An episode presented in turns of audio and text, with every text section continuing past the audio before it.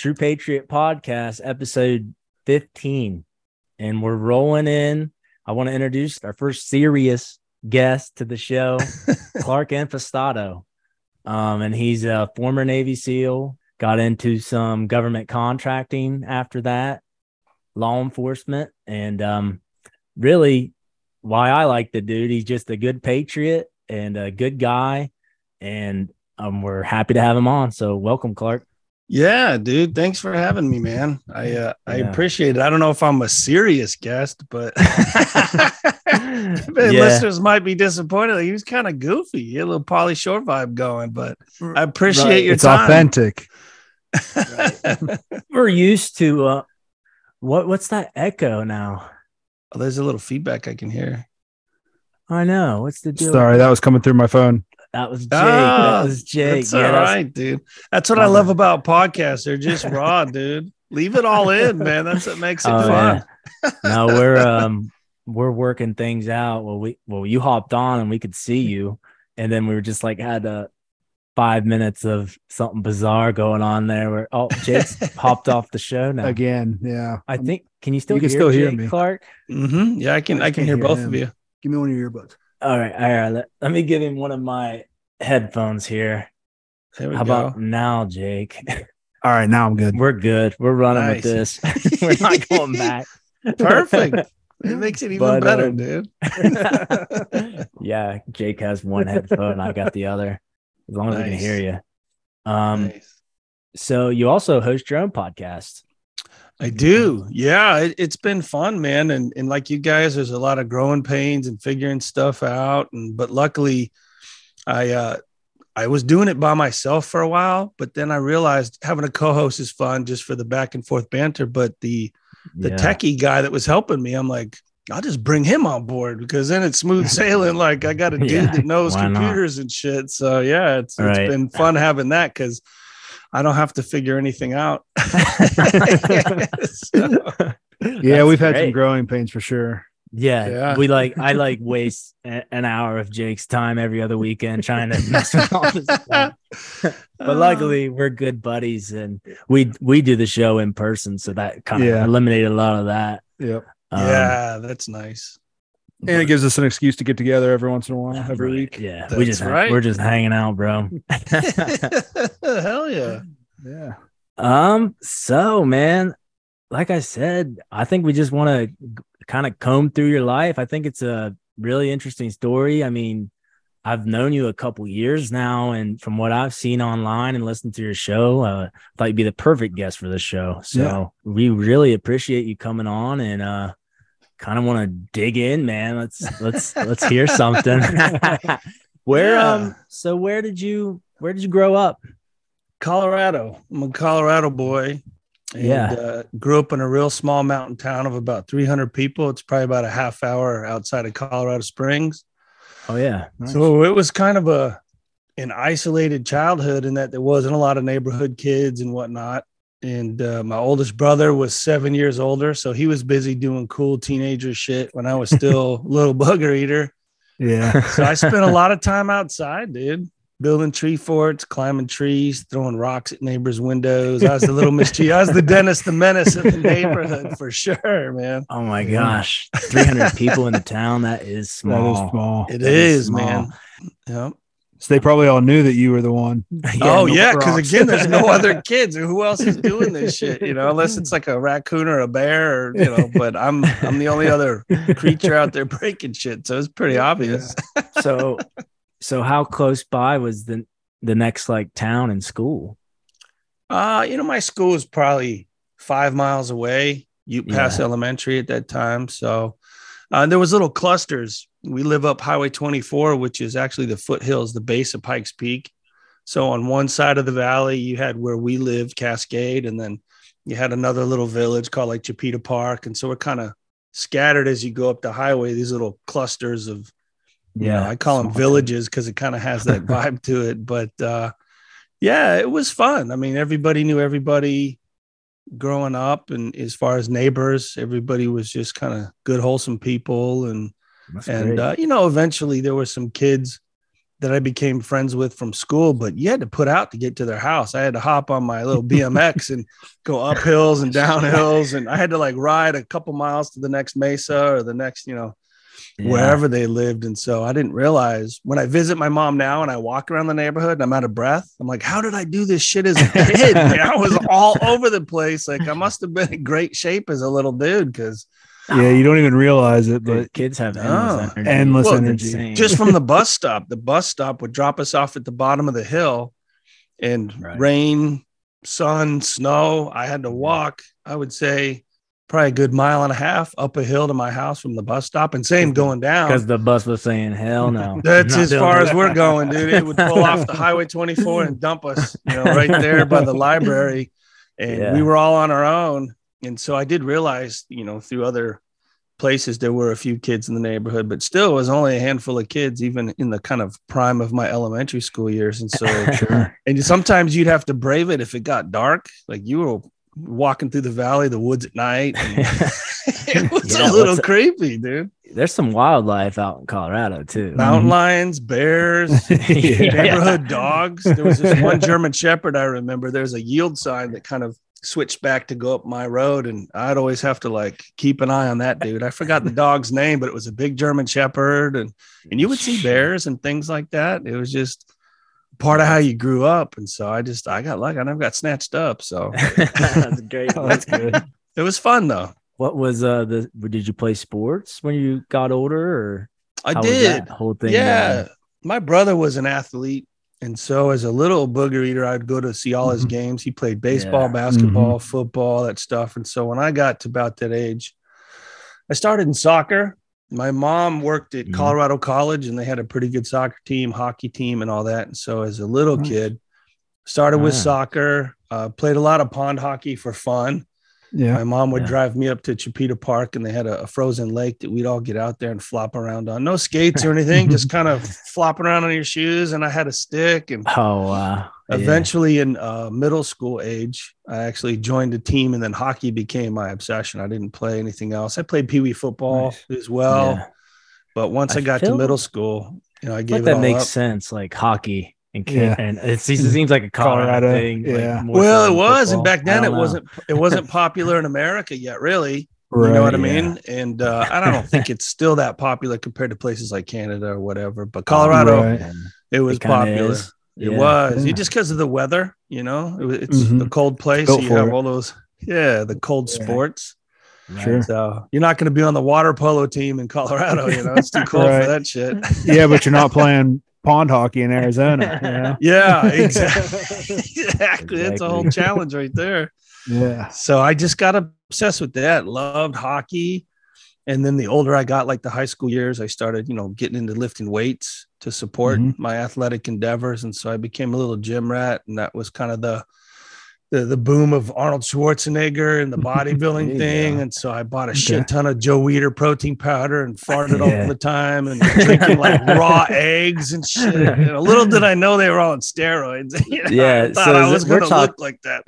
So we're talking 80s then. Like Yeah. this is I was a little is, kid uh, in the 80s, born in 73. And uh, really, my youth was pretty much the 80s. I was like seven to 17 throughout the 80s. So that was kind of the bulk of my childhood. So that Mm-hmm. Sure. was that's pretty that's pretty sweet. Yeah. Yeah. it was I love good, dude. Some Yes. toys. We had Transformers and He Man toys. And then I had an Atari. I had the Atari Oh, Pong. yeah. And then the actual go. Atari. And so Right. video games were a little primitive, but but they were like the new thing though. Like, Yeah. Oh, it was mind blowing. so- Yeah. For there, we were like, holy shit. Pac Man was all shitty graphics and stuff, but we were stoked. Yeah, we didn't know better. yeah, Yeah. yeah. So then like what arcades and stuff probably didn't that probably wasn't really in your time then. Like Stand up growing arcades when I was little. Mm-hmm. Really? Big arcades. Yeah, stand up arcades were good. So, yeah, there wasn't a lot of home options at that point. So, Manitou Yeah. Springs, my brother would go down there because he went to Manitou High School. So, he would visit his friends and he would drop me off at the arcade. And I just had a pocket full of quarters, dude, playing asteroids and all that kind of shit. So, Right. Yeah. So so what was your first car? In the Well, 80s? Yeah, my my first car was a '69 Chevelle, Oh, which was nice. nice, but the engine sucked in it. The engine sucked in it, Yeah. and I happened to be driving around one day with my mom and we saw this 69 Camaro sitting on the side of the road with the sign in it for sale for 1800 bucks. Yeah. So we pulled over, we wrote down the phone number. As soon as I got home, I called the dude and set up a test drive. And so I met him where the car was, and uh, it was a project he and his dad had been working on. And mechanically, Oh, it was brand new, but the body was primer gray. And I remember he drove for the test drive. And I remember asking him, Hey, is this thing fast? And he just kind of looks at me and he goes, goes, Hold on, dude. He hit the gas pedal and I got sucked into the seat. I'm like, I'll take it. I'll take it." That was my complaint about my Chevelle.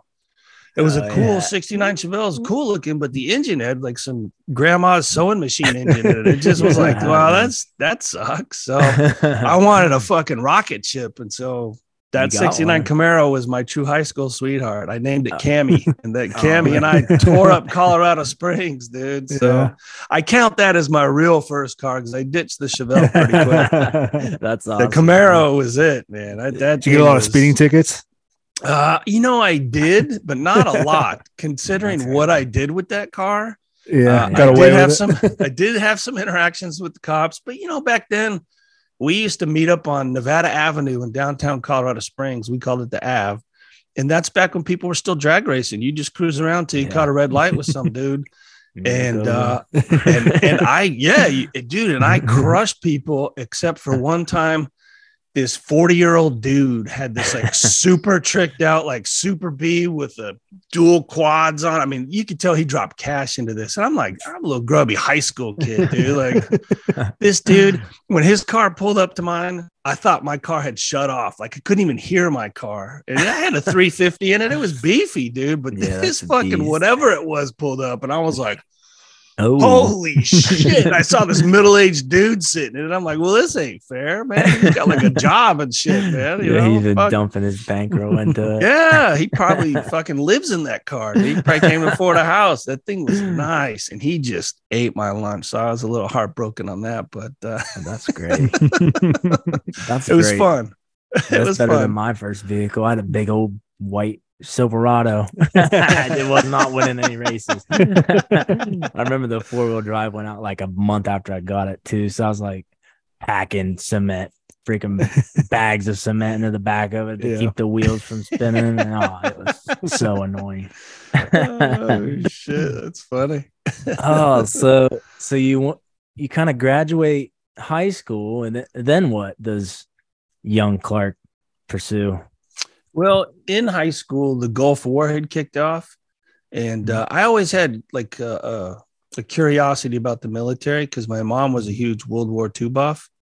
Yeah, And so her and I would watch all these movies and TV shows and whatever. And so I always thought war was kind of cool because, you know, they sensationalize it and all these movies. And of course, I'm a product yeah. of the Rambo and Commando, Schwarzenegger Mm. movies, Terminator. And, oh yeah, and so I kind of had my eye on that, just thinking, yeah, that shit seems kind of cool. And the Gulf War kicked off in 91. So I would have been, I think, a senior. Anyway, I was glued to the Yeah. TV and I was like, I got to do this. This shit's fucking awesome. And what so was the Gulf War about? I don't Uh, know. it's when Iraq invaded Kuwait. okay, And so Yeah. we sent troops over there to kick them out of Kuwait. And then Okay. when they withdrew, we just stopped and we went home. And it was kind of like, no, keep going, fuck them up. You know, that's what I was thinking at the time, not knowing shit from shit. It was like a Yeah. four day ground war. And I'm like, no, come on. But the build up to it was months. It was so exciting mm-hmm. and yeah. energizing. And so I like it, knew, yeah. I said, I want to do this shit. It was, well, it's the first time really in my lifetime that we actually did something because before that it was the Vietnam War. But I Man, was just I was born in 73 and I think officially it ended in like 75. Or I don't even remember it, Mhm. Right. obviously. And there was a couple little Panama Grenada, but again, those were like real quick little brush fires.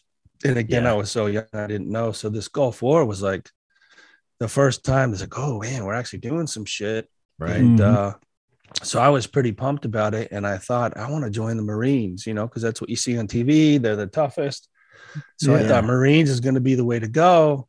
And, uh, you know, I was kind of, there was a, a part of me that wanted to be a cop. And I remember I stopped by a local precinct in Colorado Springs and I asked to talk to somebody, and they were super cool. I went into some dude's office, probably a sergeant, and he said, Well, you're too young, dude. My advice is join the military for four years, get some experience, and come back because you got to be 21 to be a cop anyway. Yeah. So to kill the next few years, go get some experience. So all my friends after graduation uh, were going to college. And so I thought, well, do I join the military to go to college? Do I get a job? The typical three options most young people have after high school. That's kind of yeah, all Yeah. you can do. Yeah. so one of my good buddies had got accepted to this college that I had applied to, and I got accepted to it. And I thought, well, I don't know if I'm ready for the military yet, or I just let I'll go check out this college thing. Nice. And so I did. I went to college and I had a little too much fun. I got a gal pregnant freshman year. so Dang, Nice. yeah, crazy. party's over, dude. At that point, Yeah. you know, I had a little kid on the way, and I'm like, what what am I gonna do?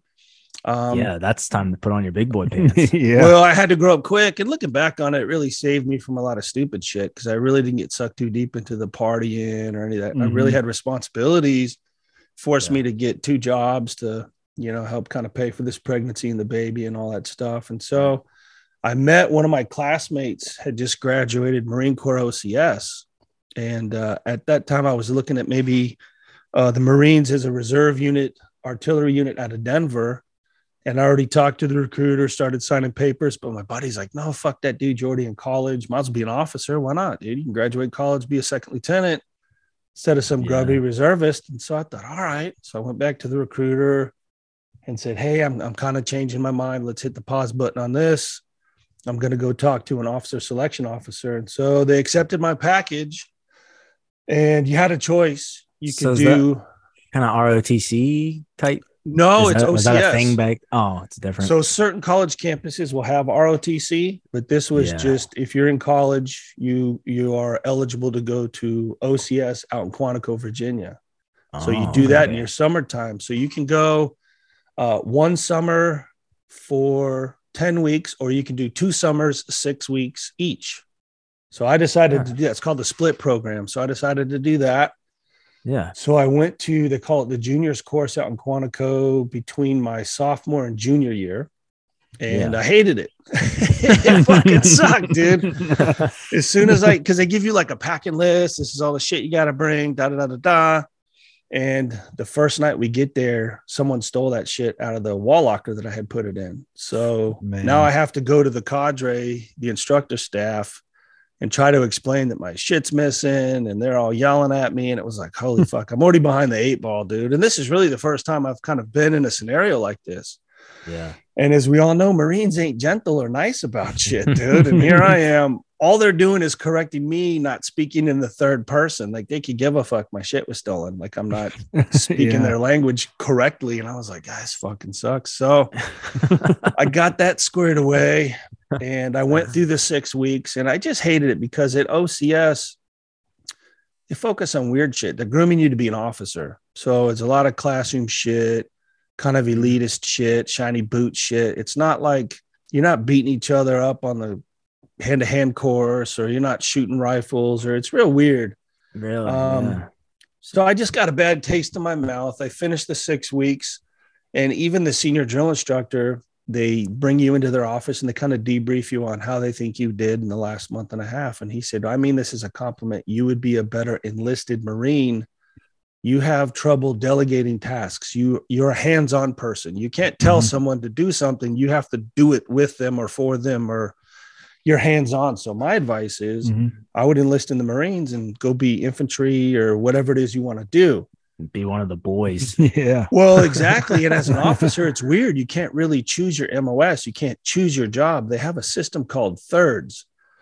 Yeah. So they don't want all the talent in one area. So what they do is they cut the the class into thirds according to how you graduate.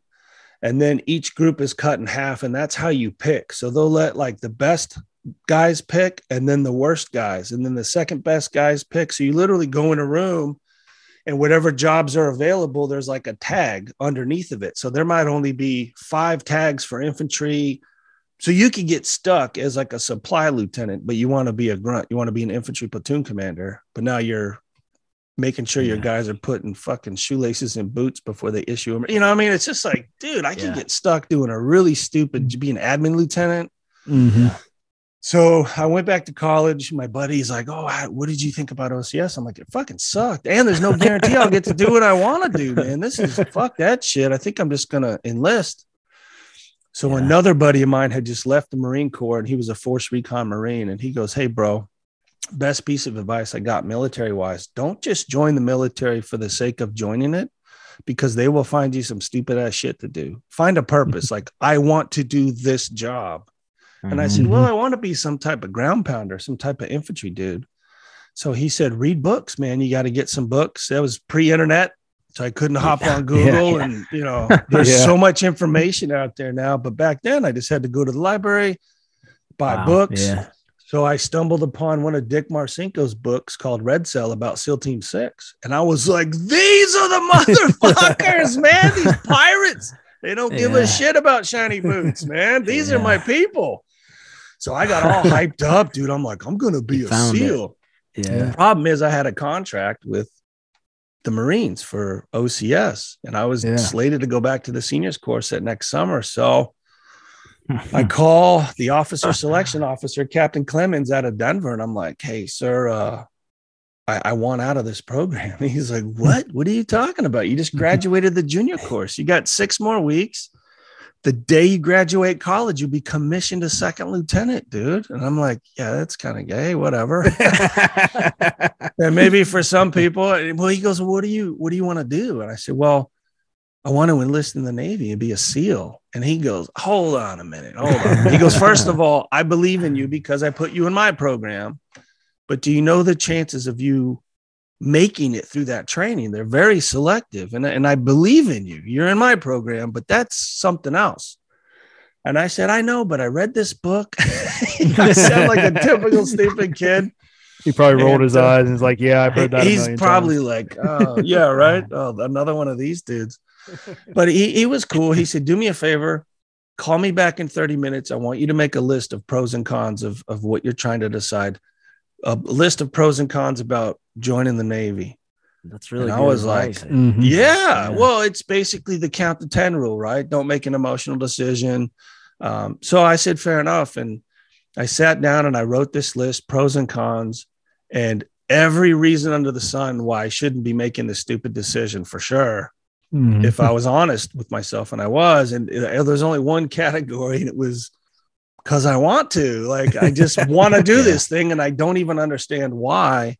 No. But everything else was like, I should finish college. I should get my degree. I should be an officer. There's more money. There's more prestige or whatever the fuck it is. Mm-hmm. All this category of like, I'm making a bad decision. And there was only one little thing in the column of why I want to do this. And it's just because I have a hair up my ass. I don't know. Yeah. I couldn't articulate it. And I called him back and I said, you know, I'm looking at this paper and I feel like I'm making the wrong decision, but in my heart and in my gut, like I just have to do this thing. I've I've read this book and I can picture myself like friends with these people, their personalities. Everywhere I've been, I've always been kind of the mischievous one. I spent a lot of time in the principal's office in school, believe it or not, but it was never for oh, bad stuff. I was always for like farting in class, throwing an airplane, whatever. It was never, you know, wiping a booger on somebody or drawing a penis on the chalkboard, but it was never like for fighting or stealing yeah. or whatever. So I was You're always just mischievous. Yeah. Just, just, just ornery,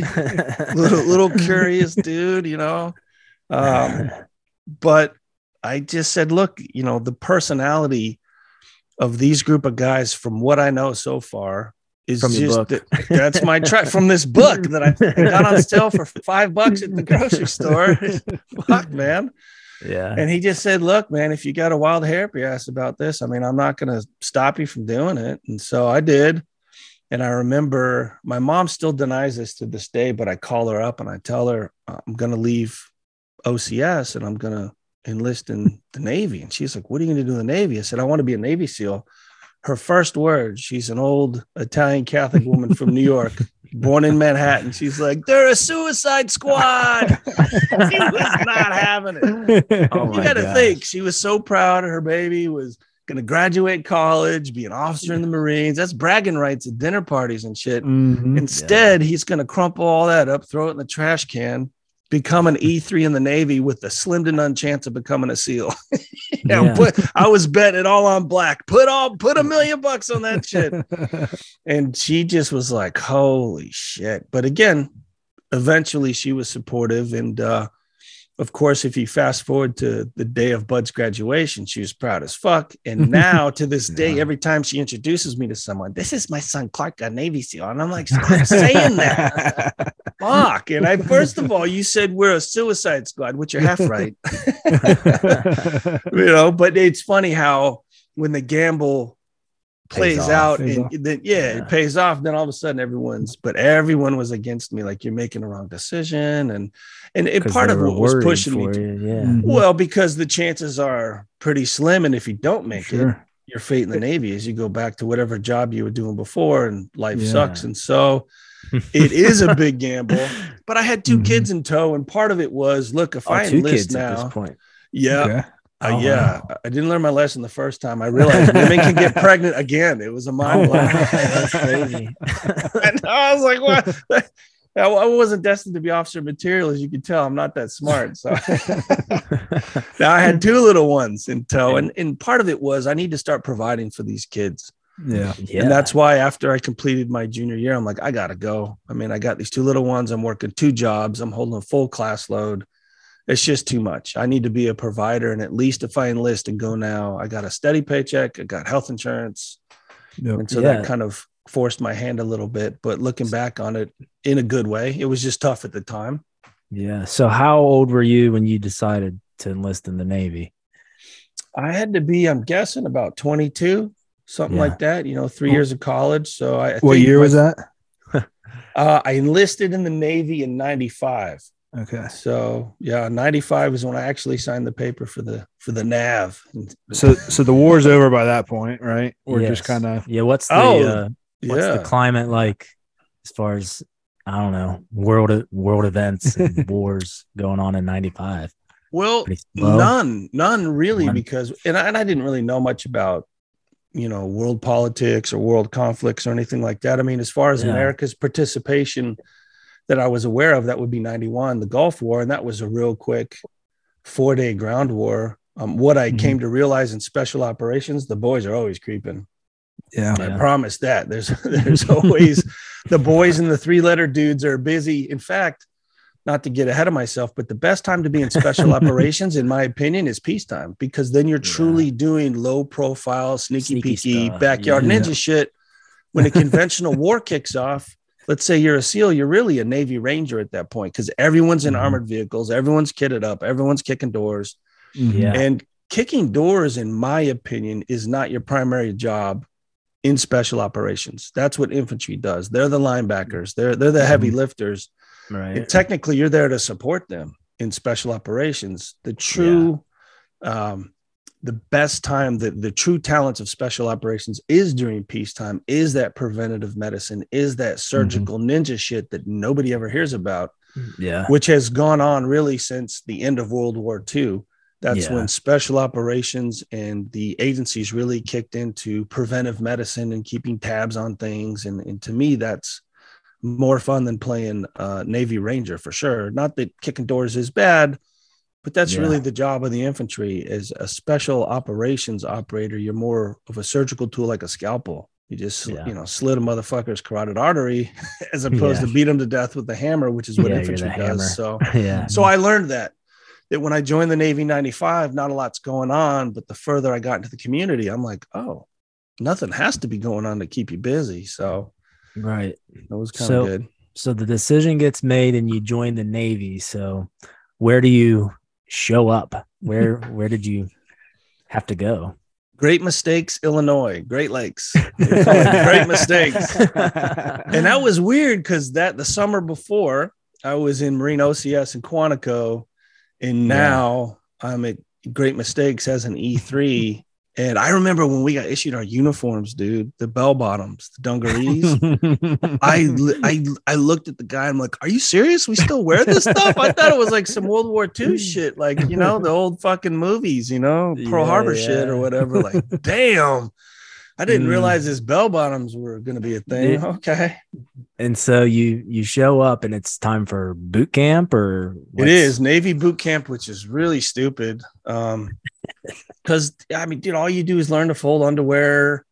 Like it's you don't shoot guns, you march around in these little formations. And the first day they ask, Does anybody have any prior military experience? And I'm like, I raised my hand and they're like, What did you do? I said, Well, last summer I went to Marine OCS. So they made me the recruit chief petty officer. So I was in charge of the whole division and I was older.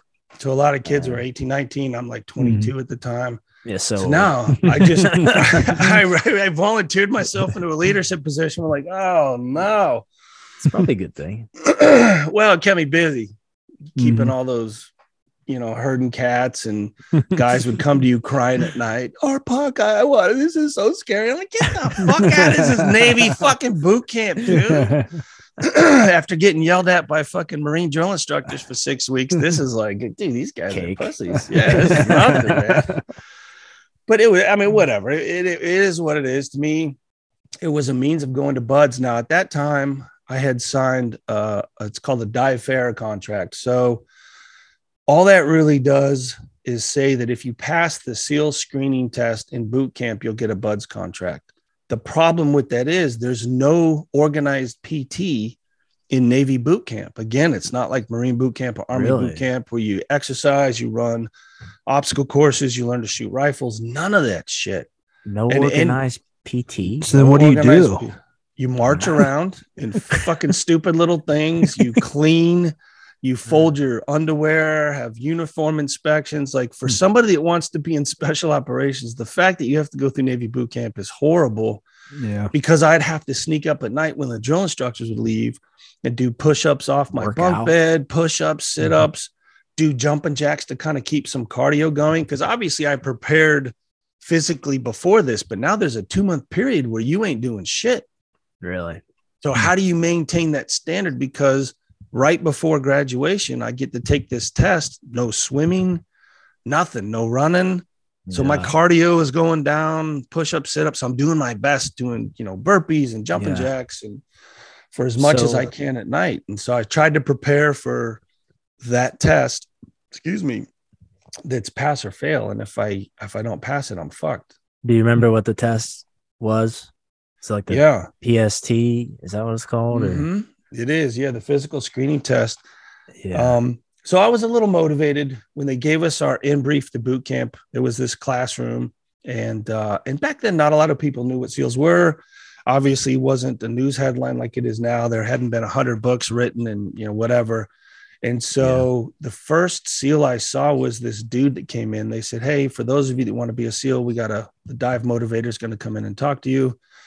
And it was this big jack dude that had UDT shorts on, half unbuttoned. His hat was all crooked. He had these dive boots on, whatever. And he comes in. He's like, "How many of you want to be SEALs?" And as soon as I started to raise my hand, he goes, "Doesn't matter, you're not going to make it." And he walks out. I was like, "Holy!" But I, fell in love, dude. Here's this jack dude. He did a no, quick scan.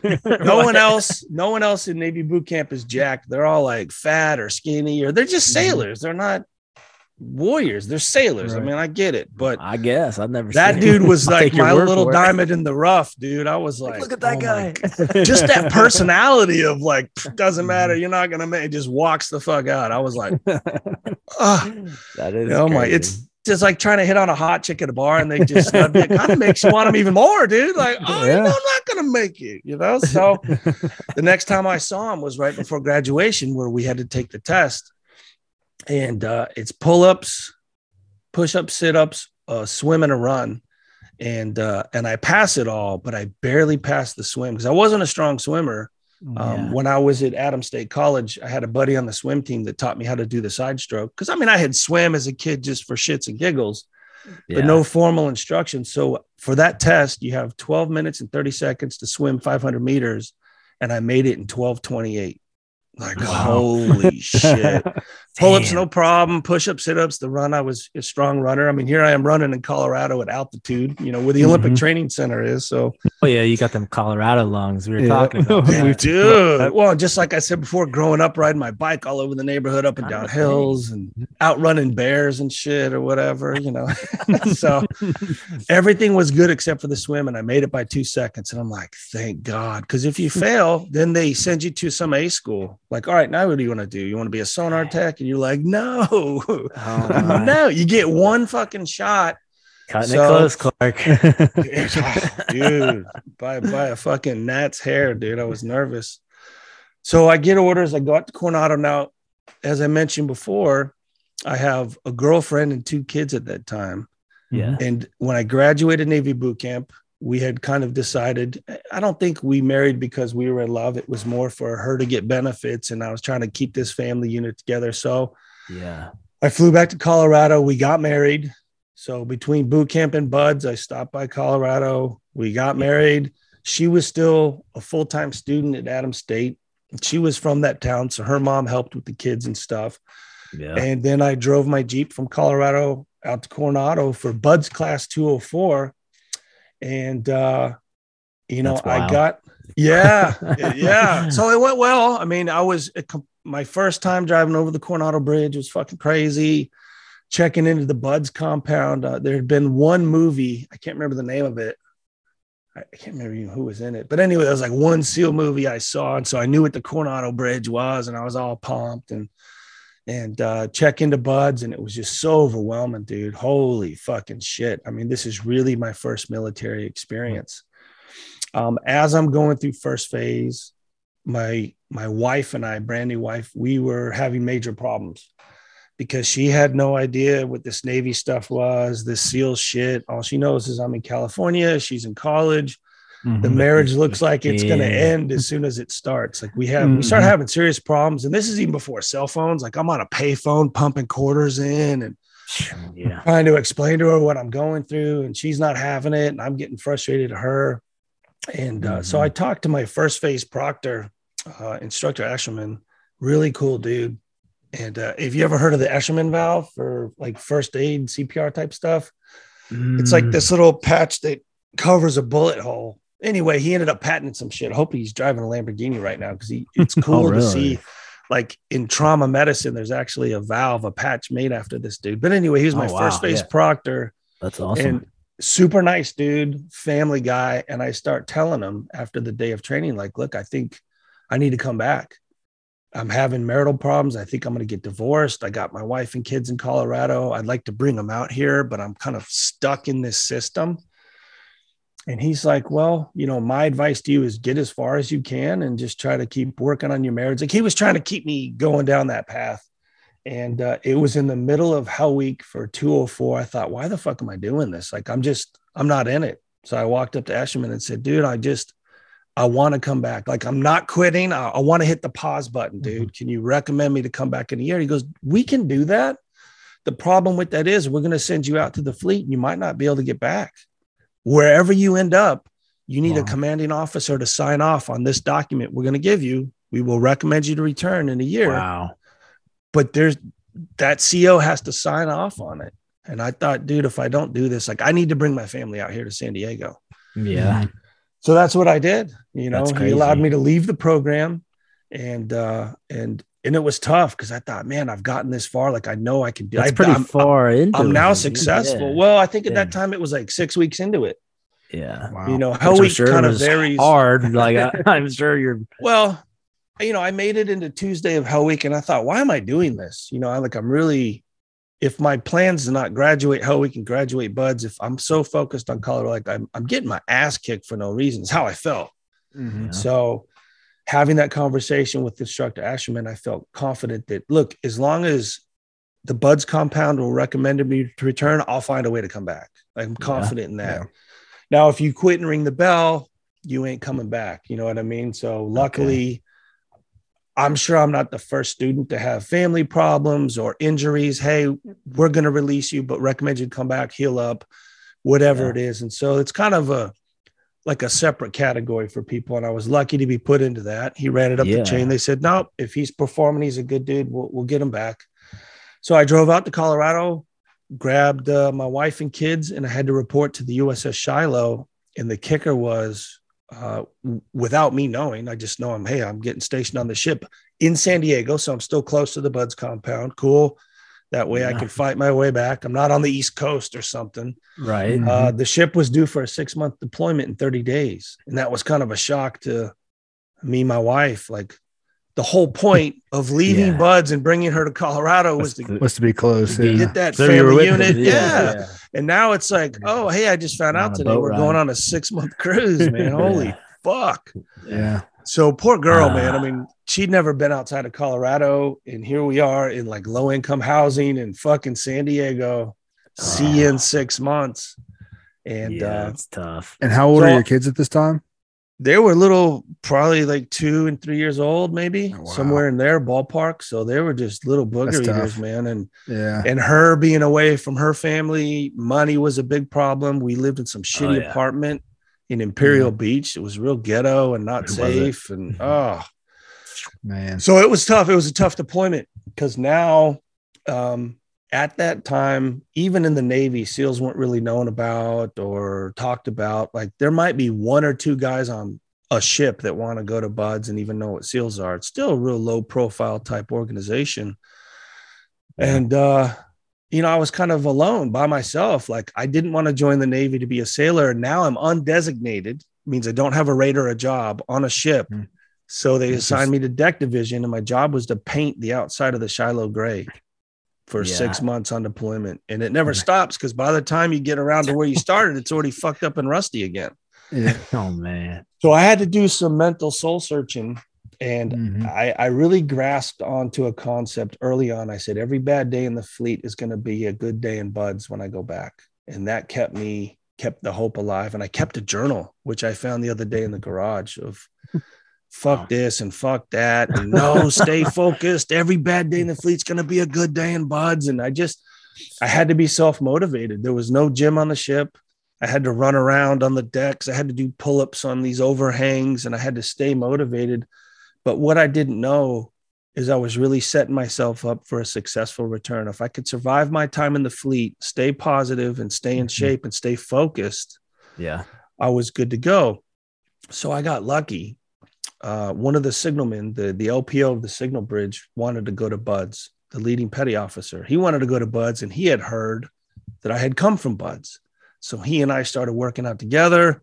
Then he was like, Hey, That's dude, why don't you take the signalman test, get away from deck division, and then you and I can just fucking look at nudie magazines and work out all day. Because the signal bridge, they have a safe where they keep all these secret publications, but half of it's like Playboy magazine. This is back in the day. So the eh, signal Yeah. bridge, There's is- no internet. Yeah. no, it's where you go to get your nudie mags, dude. If you're cool with the signalman, they'll hook you up with a Playboy penthouse. And so oh it was cool that the LPO was like, dude, take the signalman test, become a signalman because I promise you, senior chief will release us. He'll have the CO release us. We can both go back to BUD/S. You can go back to BUD/S, and I could go to BUD/S the first time. I'm like, yeah, dude.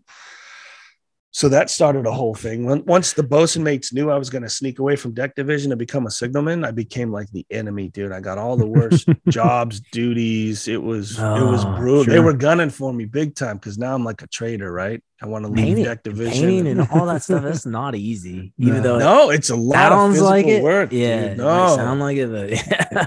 You gotta be crazy to be a painter. buckets of haze gray, dude, and just chipping, painting, sanding, priming. I mean, you're out there in the heat. every day. We did a little pump into the Persian Gulf. It was hotter than fuck, you know, 100 and whatever degrees. And you're standing on a metal ship. It's just like cooking, like, holy shit. But I made the best of it. So my time in the fleet wasn't wasted. I stayed positive. And, uh, you know, my mom raised me right. She taught me to have pride in every job I do. Even if you're Mhm. cleaning toilets, make them the cleanest fucking toilets anyone's ever seen. She has, just has an old school work ethic. And so that's what I did. I did my job to the best of my ability and I kept my eye on the prize. I'm going back to BUD/S. I ended up taking the signalman test and passing. So then I became an E4 and I was, uh, they call it SM3, signalman third class.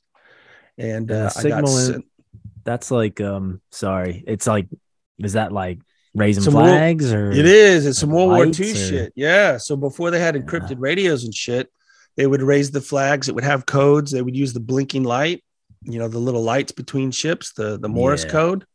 Okay. And so that's how they communicated back then. What formations to get into, who was going to fire, go over here. We're taking enemy fire from here. There's an airplane, whatever.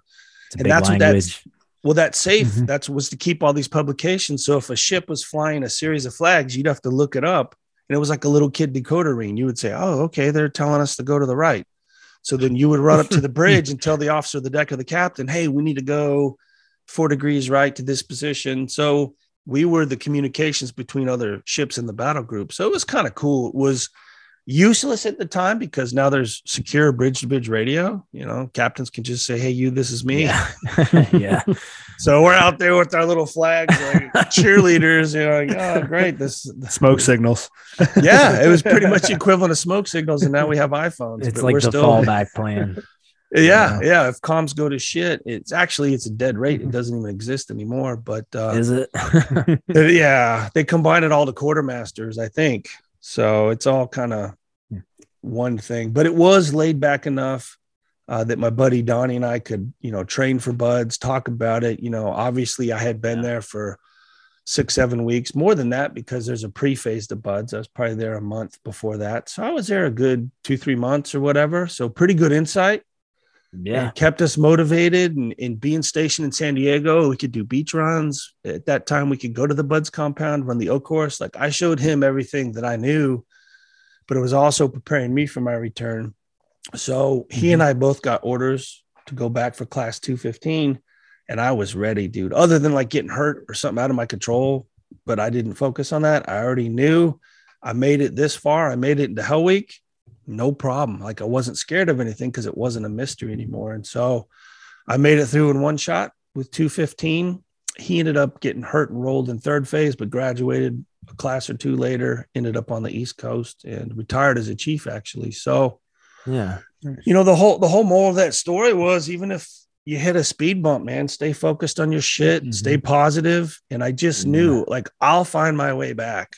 And so there uh, was never a point you were thinking about quitting during but Hell Week and all that stuff. You're just no, except for in 215 beast. uh, Tuesday night of Hell Week, I fell asleep in my food at mid rats at midnight.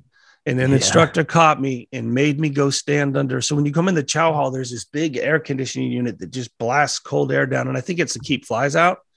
Mhm. So he made me go stand under that. And of course, you're wet. And so I'm shivering, standing under this industrial fucking snowblower, just blowing cold air on me. And I'm shaking.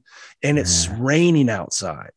Oh, And I was like, God damn, dude, I don't want to do this. I, I didn't think about quitting, but I was definitely throwing a pity party, dude. it's borderline quitting, you know. It's like Yeah. I'm not Sound- touching a dick, but I'm looking at it. You know what I mean? Like, ah, I'm thinking about it. And I was just so miserable. But then, of course, I remembered me having to leave BUD/S, going What- to the what was fleet, waiting coming on you. back. Yeah, well, I knew. And that's another thing. I think if they made more people go to the regular Navy first, they'd have less Less quitters because every time I felt sorry for myself, I'd see one of them gray boats out on the horizon, and I'm like, "Nope, mm-hmm. I'm fine right here, dude. I, I can handle the cold. It's good. I know what's happening on that floating prison, dude. I want nothing to do with it." So I knew, Yeah. like, nope, I'm solid. I'm not It's- going anywhere. it sounds like it helped you a lot, So- actually. do most people do most people that go through BUD/S they go straight there? I think so. Nowadays, they do. They have BUD/S Okay. babies, and so you can Oh, get a guaranteed contract. I guess I Um, didn't realize that. and they have all these like pre-programs, and they really try to stack the odds in your favor. Mhm. Um, Yeah. But oddly enough, the attrition rate hasn't changed. It's still 70 to 8% per class. You just So, can't wow. predict why or how someone's going to make it. Your first day of BUD/S, they line you up in a height line. And I'm in the middle. I'm six foot tall. At that time, I was probably 170. But I remember looking around and there's some big motherfuckers. You're like, dude, there's no way I'm making it. I mean, that dude's fuck. You know, you've had professional football players, collegiate wrestlers. There was a gymnast dude and you'd Mhm. be surprised who quit. Oftentimes, it's the biggest dudes that quit first for Like whatever reason. wrestlers or Yeah. something else. Like Mhm. That is the number Yeah, one sport that is successful at BUD/S. It's the only thing they figured out is that mm-hmm. wrestling is yeah. what because they've tried to figure it out so they can recruit those people. Who makes Right. it through?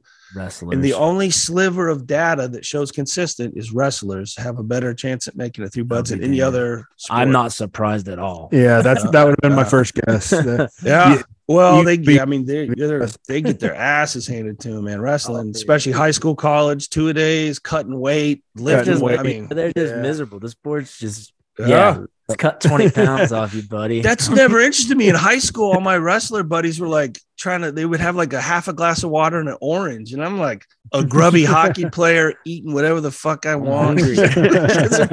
Just hairy and mean, dude. That's all you got to be to be hockey. But yeah, wrestlers are disciplined. So, how many people were like in your class? How how big is a BUD/S class? We started with 274 and we graduated 39 originals.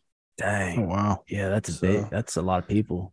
That's That's, about the numbers you're going to get from from everybody. I mean, it's 70 to 80 percent attrition. Now you do get some rollbacks from different phases as your class goes along. So, Mhm.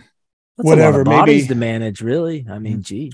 well, at 300 first it's guys? chaotic, dude. Yeah, at first phase is chaotic because it's just you about 300 people on average, give or take. You know, They like they got to instantly be trying to cut people out. they Oh, yeah. they do. They have well, in the first day, you're probably going to lose 10, 15 people. First week, 20, 30 people through the week. But the further you get, the the less people quit because you gel, you bond, you Yeah. rely on each other. But that first rush at BUD/S is just it's so crazy. down. The instructors are pissed. Yeah, they're looking for any reason to get rid of motherfuckers. You know, they really I think in first phase they want to slim it down as quickly as possible to about 100 Mhm. people Yeah. and that's manageable. And then I think we went into second phase with maybe like 60 people. And then by the time you get to third phase, you're down to like 40 people and then a couple they- roll ins.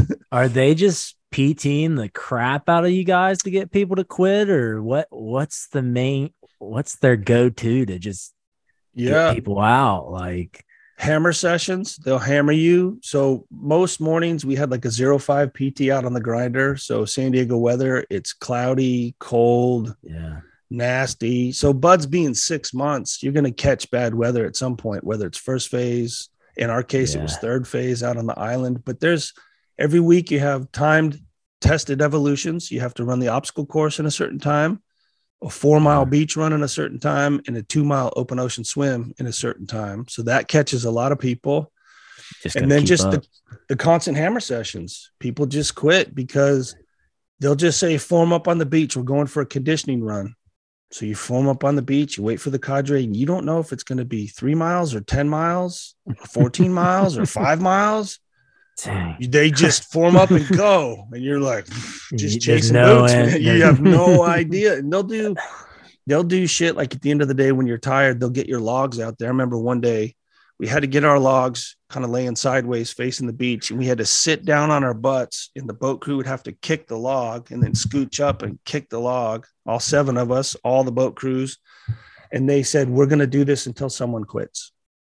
Oh these are open-ended evolutions and they mean it we'll be here all fucking night if no one quits. And so Ain't that something? everyone's like oh yeah nobody quit. But inside you're like someone fucking quit dude. Someone quit. So this is over. Because they're not lying. They no won't- or they'll surf torture you. They'll make you lay in the ocean and say we're doing this gents until someone quits. And you're locking arms going god someone fucking quit. Bro you're looking cold man. You're looking cold. Are you thinking of quitting?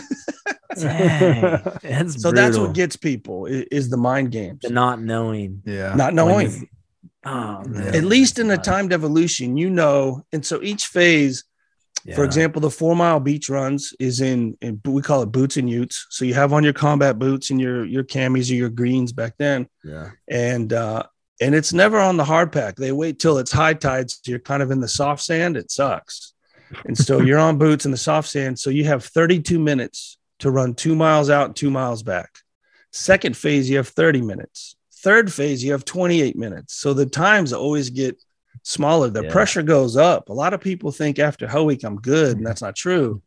The standards get harder and harder, mm-hmm. and that catches people because if you're like a borderline dude in first phase, you have 32 minutes to do this run, and you're like 31 30. As Yeah. soon as it's 30 minutes, or you get Pretty- tired, Mhm. injuries, fast run. Yeah. Yeah, it's moving. that? Like, yeah, four miles, twenty eight minutes. Like, Seven minute mile. yeah, it's fast. That's fast. That's moving, considering Yeah. you're wearing combat boots in the sand. I mean, it's yeah. and that Mm. isn't your first evolution of the day. That could be after two hours of early morning grinder PT, followed by IBS surf passage where you're paddling the boats Yeah. out. So that could be Mhm. like your second evolution after lunch where you've already ran, swam, done an O course, and all right, gents, we're doing the four mile time run, form up on the beach. So you're doing it on average about seven physical evolutions a day. Yeah, it's You're nuts. crushed. And there's classroom stuff on top of that as as you get more into the diving. And so halfway through, there's these academic pieces. Then third phase is land warfare. So it's all the tactical shit. You're dealing with demolitions and calculations, electronic demolitions. So electric demolitions suck. You know, you don't want to accidentally blow yourself up. You got to ground yourself. so there's all these mental procedures that the further you get, live fire exercises when you're shooting and moving. So but gets real stressful, man. It's uh you really have to live in the moment. And Sounds like it. When I went through, if you fail something, you retest it on it. If you fail it twice, you're gone. So if I fail a four mile timed run, they might say, Give me all my failures. And so you run up around that instructor and they say, Tomorrow morning, we're going to, you know, whatever, you guys are going to rerun this. And so if you fail twice, you're gone. I mean, it's the standards are that whatever it Wow. is, you fail twice, you're gone. You know, it's Yeah. like, holy shit. So it gets, if you fuck something up, you still have to focus on the next evolution and not worry about that retest. And that mind fuck gets a lot of people to quit. They get overwhelmed. So, Oh yeah. By design, Yeah. probably. Yeah. um, so after that, I mean, you get through, and I mean, do you have any questions, Jake? Do you want to ask about this? This I mean, I- BUD/S.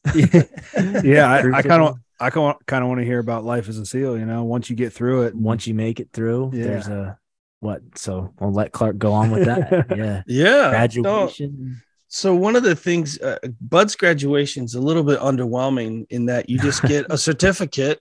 It says you graduated. like you're not a SEAL, you're a BUD/S graduate, and you're like, Oh, you're still not a SEAL. no, this is the toughest piece of paper I ever had to fucking earn, man. And you're not a SEAL yet, dude. So after BUD/S, um, we we picked uh, in second phase. They said fill out a dream sheet, pick three SEAL teams you want to go to, and then we'll we'll try to accommodate you. So I picked five, three, and one. And in third phase, they finally tell you what team picked you up. So I realized uh, I found out I was going to team five. I was pretty stoked about that. So But after you graduate BUD/S, you don't report to your team yet. You go to jump school. You go out to Fort Benning, Georgia, and learn to fall out of an airplane for three weeks. Then you report to your SEAL team, and uh, and you just you're a fucking new guy, dude. Like they hate you. I mean, it's like your first day in prison, dude. yeah.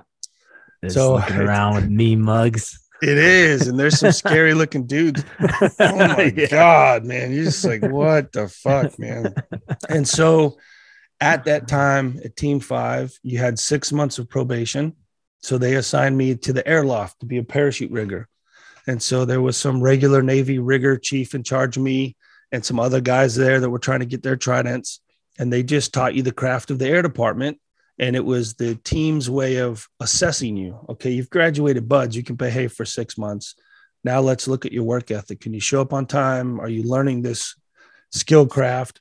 If you pass probation, then you go to STT, SEAL Tactical Training, which is like an advanced version of BUD/S. It's all live fire. It's these instructors are showing you this is how we actually do shit.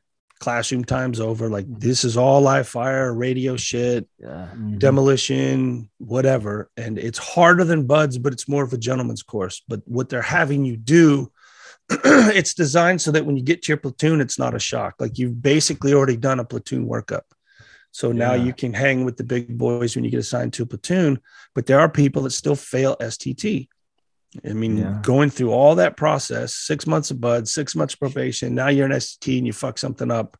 Because you're Got a like, safety violation. up the, the tactics, I guess. Yeah. real. and it happens. real Yeah, it shit. happens because now That's you're running the plays. You're actually doing the big boy stuff, and some people just can't Mhm. comprehend information that fast. You have to become Hmm. an expert at being an expert. Like you have to be passionate about shit. It's like studying at Harvard to become a doctor. Like it's Yeah, it's just being fed That's info crazy. through a fire hose, man. It's crazy, but it's not. I guess it's something you don't think about. Like, yeah, That's what they're looking for. Those types of people that can just absorb it. You know, they always said, see one, do one, teach one. You got to learn that fast. And so Yeah. STT was very stressful. Uh, three and a half months of that. Then there's a hundred question test of all the different shit you've covered from air ops to over the beach to diving to weapons, demolitions, medical. And you have to get 80% or higher to graduate. If you fail it, you retake it. And if you fail it twice, thanks for showing up back to the Navy. And you're like, holy shit. Man. So I passed STT and you go back to your team. And now there's the Trident qualification test. So you're still not a SEAL, even though you've been through BUD/S, jump school, probation, and STT. Now you have the Trident board qualification. So, so how much time has passed, like to get to that point? I mean, sorry to interrupt. Six but- months No. of each, right? Well, so for me, the first day of BUD/S to the day I actually got my Trident was 21 months. Dang, man, that's crazy. So it's a process, crazy. and that's that's on average. I would say a year and a half to two years, depending on how the the classes line up and what you're eligible Mm-hmm. for. Back then, the Trident board was different for every team. Team Yeah. one and three had an oral board, so you would go into the large classroom, and every E7 and above at that command would be there, and they would ask you questions for 30 minutes or an hour. And that was it. And then they would determine whether you get your pin or not. Well, we had a new master chief at five that said, that's bullshit. We're going to do a practical application test. So we had 11 stations, 30 minutes at each station, 10 minutes in between. And there were 10 of us going for our tridents at that time.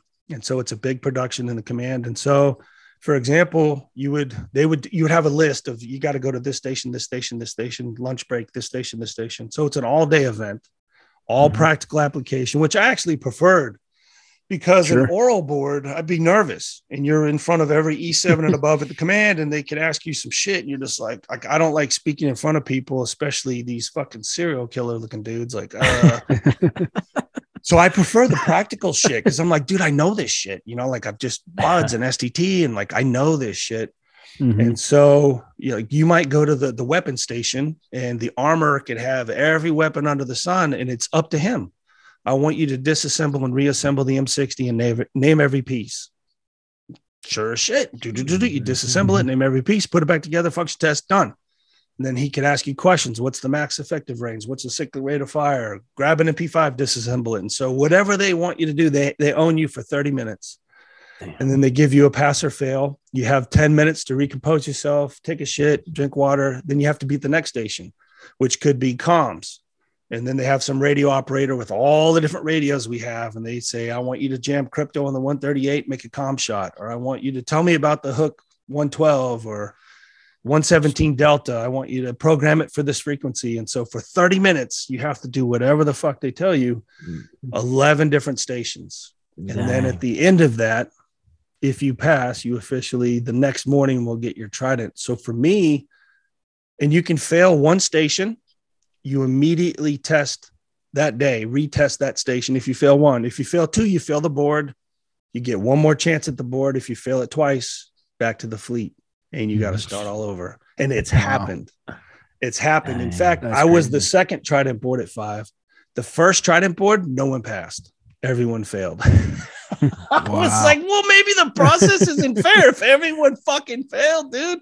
So then I'm in the batch, the second batch.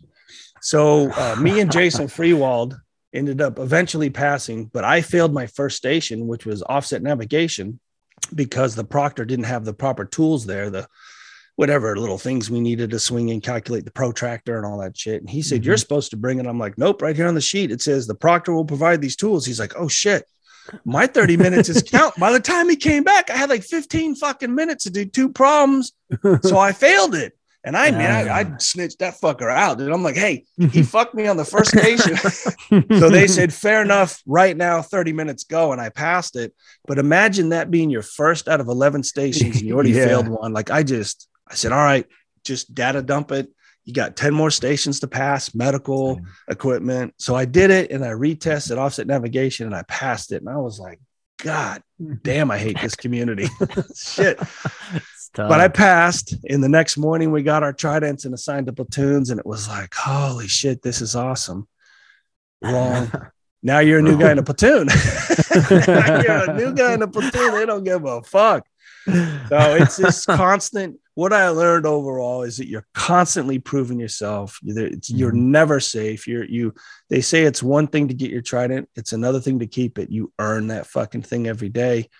Mm-hmm. And two months before my first deployment, we fired our OIC, the, the senior guy in our platoon. So when I saw that, they can fire the most senior officer in the platoon. Like, who am I as a new guy? Like, I'm Just a get nobody. fired. So what, what you're out of here. You're not cutting the grade. And, and we all came together and talked to our chief and said, Chief, you know, Lieutenant so and so was a nice guy. Have a beer with him anytime, but he he can't make decisions. He sucks. Like we're gonna go overseas. He's gonna get us killed. And the chief said, "Are you sure? Because you know what this is gonna do to his career." And we're like, "Dude, it's it's just business, man. Like he's gonna get us hurt or killed overseas." And so, sure as shit, he got hmm. fired. And the ops boss stepped down and became our OIC. And we deployed. So that was a big lesson learned in the community. You're never safe, dude you're never fucking safe. I mean, it's it's like the NFL. Like if you're slipping, you're fucking. We don't have time for that shit because there are Yeah. thousands of people that will fill your fucking boots. It's nuts in that. Yeah. So yeah, it never Makes sense. stopped, It dude. It never that always grabbing that next brass ring never stopped. I mean, it is a community of overachievers. It's it's it's really fast paced, man, for sure. I get nervous talking about it. Yeah, my heart rate's all up. Like, fuck. That's a hell of an evaluation process. Yeah, I'm gonna have bros listen to this podcast. Like, oh, Impastato's still a pussy, man. You're, you're never there, dude. Even though I'm just an old dude now talking shit, yeah, still my bros are like, oh, whatever, you know. so you so you officially joined the team and then I don't know how was the what was the What was the welcome like? what was the welcome? yeah, what was it? did you see some hazing going on? Is it just you? Are you the only new guy or no, each platoon got a, a a few new guys. And so we came up with this plan early on, like we're gonna buddy. we're gonna protect each other. We're gonna if they try to haze us, we're all gonna fight them back. That bullshit. When they snatch you up, dude, so they the first time they hazed the guy uh, we made that pact right? We're in kodiak alaska doing winter warfare training and we're all in our racks dude sleeping and we just hear this ruckus and they snatch timmy out of his fucking bed and our chief wakes up what the fuck's going on? And uh, my buddy i'm trying not to use names but uh, like frankie i won't use last names is like chief it's okay just some body snatchers go back to sleep and dude, I remember just rolling over. Like we were supposed to all pile out of bed and help. You know, we're gonna help each other. Nobody fucks with us. Ain't none of that shit, dude. I pretended like I just turned over, man. Like some prison rapes going on, dude. I want no part of that shit. Oh yeah. So, dude, we look out the window. They have Timmy duct tape naked to a chain link fence with a, a beehive with duct tape and a snorkel, and they're pouring like whiskey down the fucking snorkel, dude. And he's Oh taking my taped naked to this chain link fence. We're just like, oh shit. And the, the worst part is so your platoon workup is a year and a half. You never know when your hazing's coming. It's Mm. just Yeah. like Is it fuck, like a kind of a rite of passage? Like It is. something's gotta happen to Yeah. you. every new guy gets hazed. Absolutely. something If they bad. if they something don't bad. haze you, it means you're shunned. Yeah. And so it rarely happens, but it does happen. If they don't haze you, that's like, uh oh, they don't like me. You know, hazing, Yeah. you, you want to get hazed because then you're in. Yeah. You want to get so- over with, probably. Yeah. Well, and that's the thing is my hazing wasn't towards the end. I'm like, God, when is it coming? Dude, this is fucking just do it. Come on. so they got me and another new guy. Uh, we were at our desert training facility out uh, kind of east of San Diego out there in the desert. We got a facility that we train at. And uh, they snatched us up, stripped us down, and they actually duct taped me and this dude together naked in a 69 position. And they put us on this dolly, this cart, and they put us into the like the frozen meat locker and they went with the other sister platoon to haze their new guys but forgot about us and i swear to god as i got this dude's junk and i'm just trying to like you know get away from it What the I thought- fuck? i thought dude they forgot about us we're gonna die in this fucking freezer dude and i can already see the crime scene photos of like two naked dudes duct taped you know frozen together like fucking Yeah. popsicles like god damn it and they came in and they were worried about us. I saw the look on their face, like, "You guys okay?" And they pulled us out. It's like we're gonna warm you up, and I'm like, "Oh shit!" so they took a, a bunch of Tabasco sauce and poured it all over our fucking cock and balls and in our butt and all over, you know, ah, warming us up with Tabasco sauce. Like, oh, thanks, dude. so then they took us out and they threw us in some puddles that were out there and hosed us down and whatever. But then when it was over, they were cool as fuck. They handed us a beer and uh, said, "Hey, welcome to the platoon." Oh, I forgot to tell you this too. They shaved off my pubes and super glued a goatee onto my buddy's face. Oh my god! Super glued this shit, dude. It was so Oh. bad. I'm like, I'm glad they shaved my shit and put it on him, dude. I mean, So Yeah, they, so they kind of didn't like that guy. yeah. They, apparently, they like me more than him because that dude getting someone's pubes super glued to your face, dude. Like, oh, dude. And bro, I I'm Sicilian, like, bro. I can't. I can't I quit a now. bush. I can't Yeah. quit now. dude. That's really bad, bro. It is bad. That's I was so like, bad. oh, but dude, my Oh. balls were on fire from the Tabasco, and I remember I tried to shower and it made it worse because the hot shower like opens your pores up, and it was just like, oh. So the medic comes in with a cup of milk. I like dip my junk in the milk. I'm like sitting there, like, oh my god. But after that, life was good. Then you're officially a bro, and they leave you alone, and oh my and then God, you like get to do it to all the new guys. yeah well it's it's like child abuse. It's passed on for sure. It's it's generational. But uh, you know i was always cool because i've always been kind of a softy like you know i would be the guy that might be there but i kind of stand back and Yeah. hey bro you need a water you know? But then it was kind of creepy You're like why is this motherfucker being nice to me? You know? They, they thought you know so i hope hazing still happen i know the military Um, frowns upon it i think I've heard Oh, yeah, rumors yeah. that it's you know you can't do it in the teams anymore, but I would hope on these platoon trips it, it still happens because it is their way of I'm sure it welcoming you. It has Yeah. to. I mean, they, It's probably just not as extreme, you know. It's the age of cell phones. that's a quick way- stuff now. Quick so- way to get canceled in today's world. Well, nowadays it well because of camera phones and shit. If something like that, I, there was a video. I that assume guys recently always leaked. have them. Still, Well, there was a video recently leaked that everyone freaked out about. Uh, they they had these this. BUD/S students crawling through some CS gassing and "Happy Birthday," Yeah, we talked about this. we saw and I'm like, one. they freaked out about that. Yeah. I'm like, That's what Tim. Kennedy said too. It's, that is um, nothing. That that Yeah. is a softer It's- version of Yeah. dude. There was there was maybe I shouldn't even say this, but there was one dude that it was his twenty first birthday, and they duct taped him naked to another chain link fence facing away, and we had these simunitions, these wax bullets we'd shoot at each other for force on force. yeah. Mhm. They gave him the twenty one bun salute.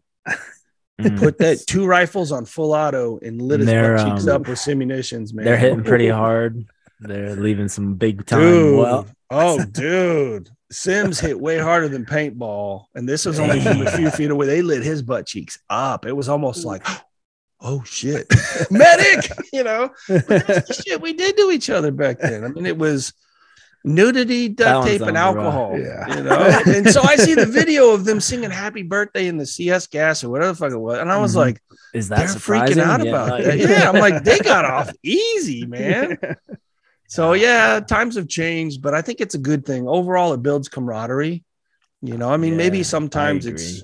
Gone above and beyond. Things have gotten out of control. But is it any different than any frat story you've heard of from Oh, ASU damn, or here. Oh no, No, not really. shit? I I don't I've never heard of the uh, pube goatee. I mean that's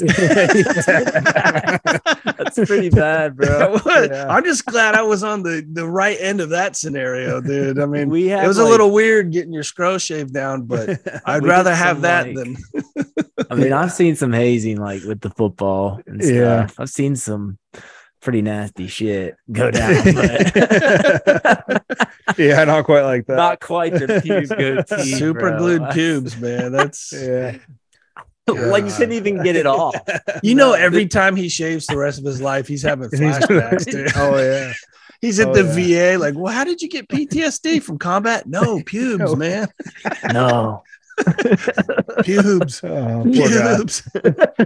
I'm gonna send him a Manscaper razor, the new Manscaper 4.0. I'm gonna mail that to him. Be like, I miss you, bro. Or just mail him a box of pubes and a tube of super glue. Thinking about you. Poor Oh, guy. man. I hope he doesn't listen to this podcast. Fuck, I'll make sure he on. does.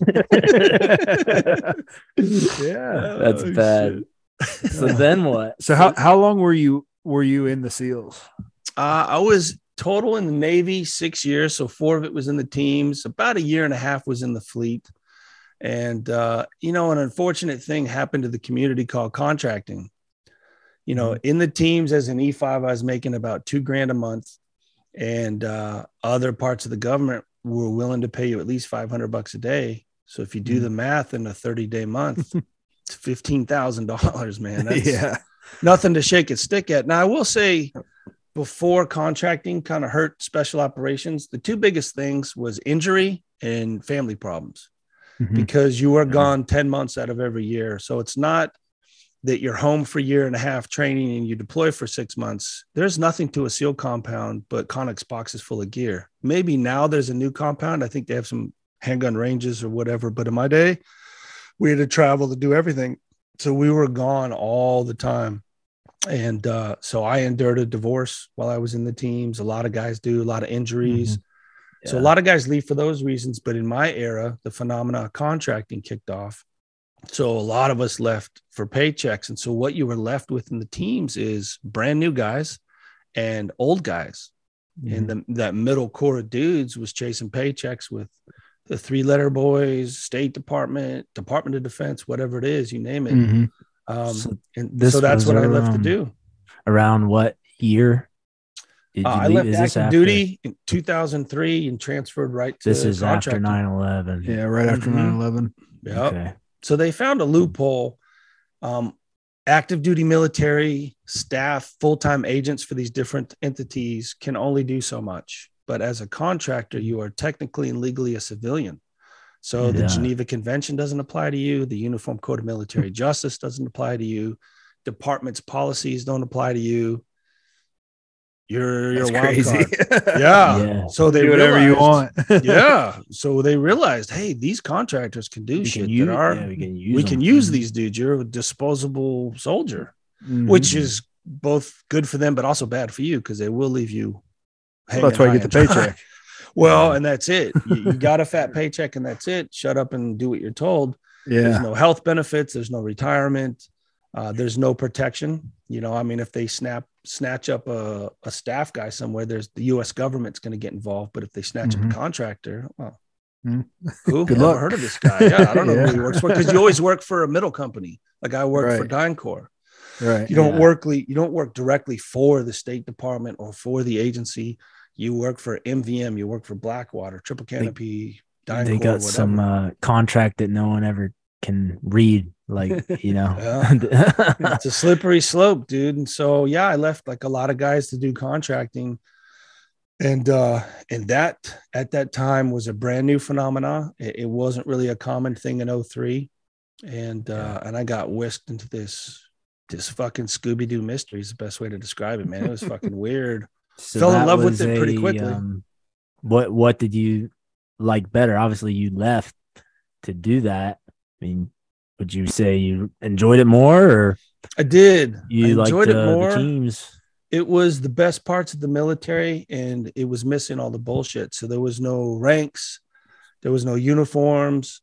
It was all first name basis reputation. You got paid well. And now my first got, team I got sent to got paid. yeah, well, the paycheck was crazy, dude. That's we thought we were all millionaires, dude. We that's like, why 15 grand a month. Fuck, dude. what I liked is my first uh, deployment to Israel, all my team leaders were all retired Delta guys, CAG dudes. And so in the teams, I only had access to inbred frogman knowledge, right? This is how we do things. fuck the Green Berets, fuck the Rangers. We're SEALs. Mm-hmm. We do it this way. Since Vietnam, this is how we do it. Now, as yeah. a contractor, my teammates are Green Berets, SEALs, Delta guys. Eventually, Sounds recon. Like well, unstoppable.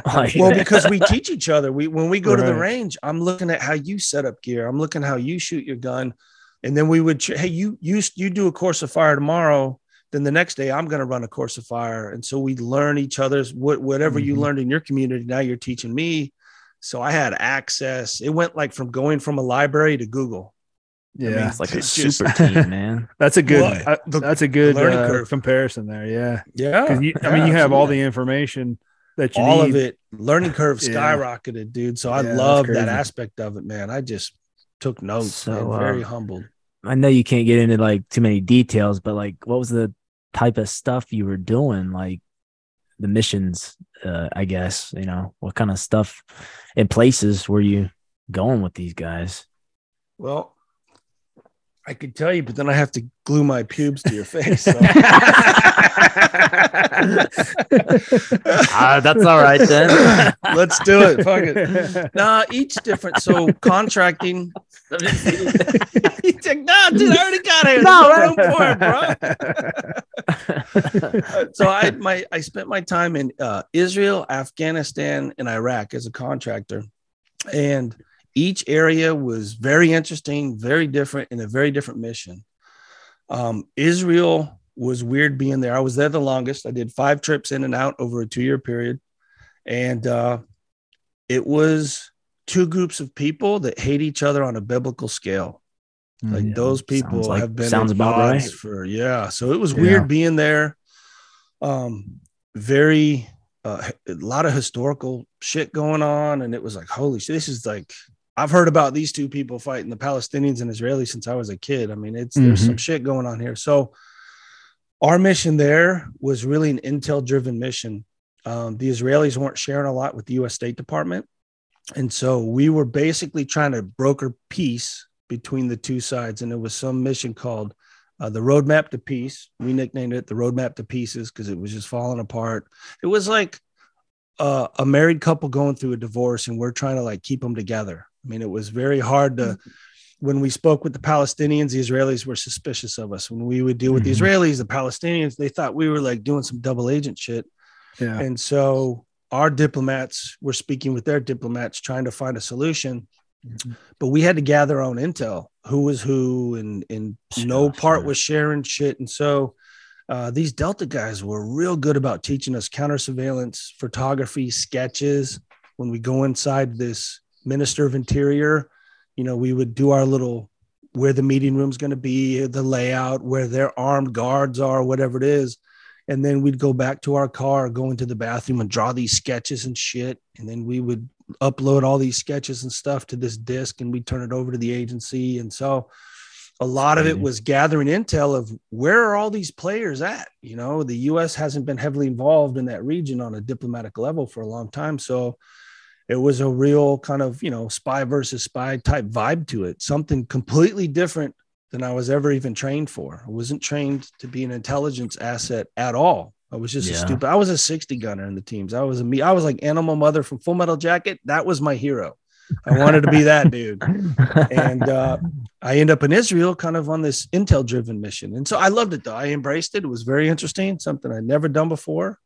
And I was in yeah. good hands. A lot of these uh, Delta guys were very good at the surveillance, counter surveillance type game because they do a lot of low profile ops. It's mm-hmm. it's how they keep themselves busy, uh, even during yeah. wartime. So they're very like smart. that's hard. Like, um, like white dudes. Like I don't know, and not everyone's white, obviously, but like how how do you guys fit in? Like, I don't know. You really don't really being sneaky.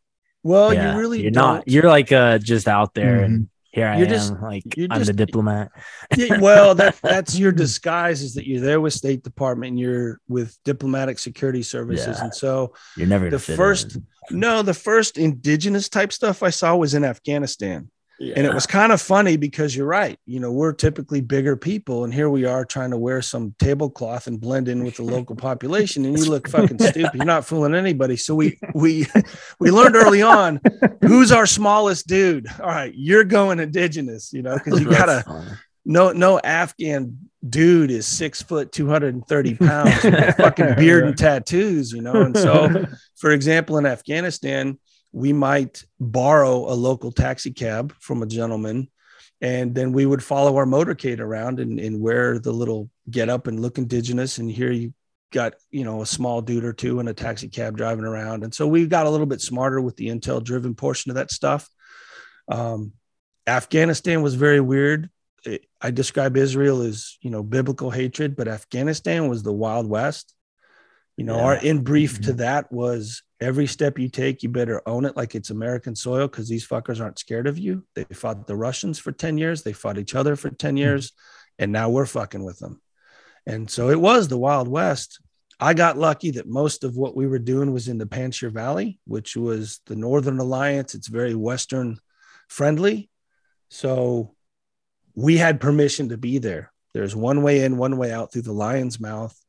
And there's a little kid sitting there with a radio and you better bribe that fucker with some playboys, some hmm. fucking money, some MREs, because he's getting on a radio telling somebody thumbs up or thumbs down. That's and so crazy. we made whoever that little kid was is a badass, man. He's in charge of a lot of shit. I don't know who he's related to, but you made that little fucker happy, and then you drove in, and it's That's just these nuts. these mountains and one road and a river, and you ain't going nowhere. If they start raining down on top of you with machine gun fire and rockets, like you're fucked. So So it, you was- just it drive fucking- on through. it was, and you see burnout Russian tanks and shit, and it's like, are they leaving that as a warning, bro? Like, why do they still have these burnout tanks? And you're in a Toyota. And you're like, what, what the fuck? Yeah. So, um, yeah, Afghanistan had its own challenges. It was like a fucked up Colorado. I was there in the wintertime. It was very beautiful, snow capped mountains, but uh, it smelled like poop and everyone looked Yeah. angry. Yeah. A lot of fecal matter in the air because they just dumped their shit from buckets out into the streets and now you're walking through the streets. Like, what was your typical sleeping arrangements like? we got lucky. We made we learned to make friends because we had some former Green Beret dudes with us, and so they would make friends with the local ODA, and we would shack up at their safe houses. Otherwise, we were sleeping in vehicles and things like that. Yeah. So if we could land a safe house, dude, that was like a mansion for us, dude. Yeah. were like, bro, we'll just curl up in the corner or something, man. We're good. You know, it was that was big Yeah. living, man. yeah. And so that that mission there was it was pretty intel driven as well. Um, we would go in maybe three or four days in advance, make sure the area was stabilized, talk to the SF dudes, talk to the locals, and then an unknown person would fly in on a Black Hawk helicopter, being escorted by Apache gunship, which we called a Shark. That person would get into our cars. They would have a little meeting with someone, maybe drop off a little cash, and then we'd get back in our cars and we'd drive them back, and the helicopter would come in and pick them up and see you later. All right, cool. so we used to call them drug deals. We would just support drug deals. Obviously, they were buying information from the village elder.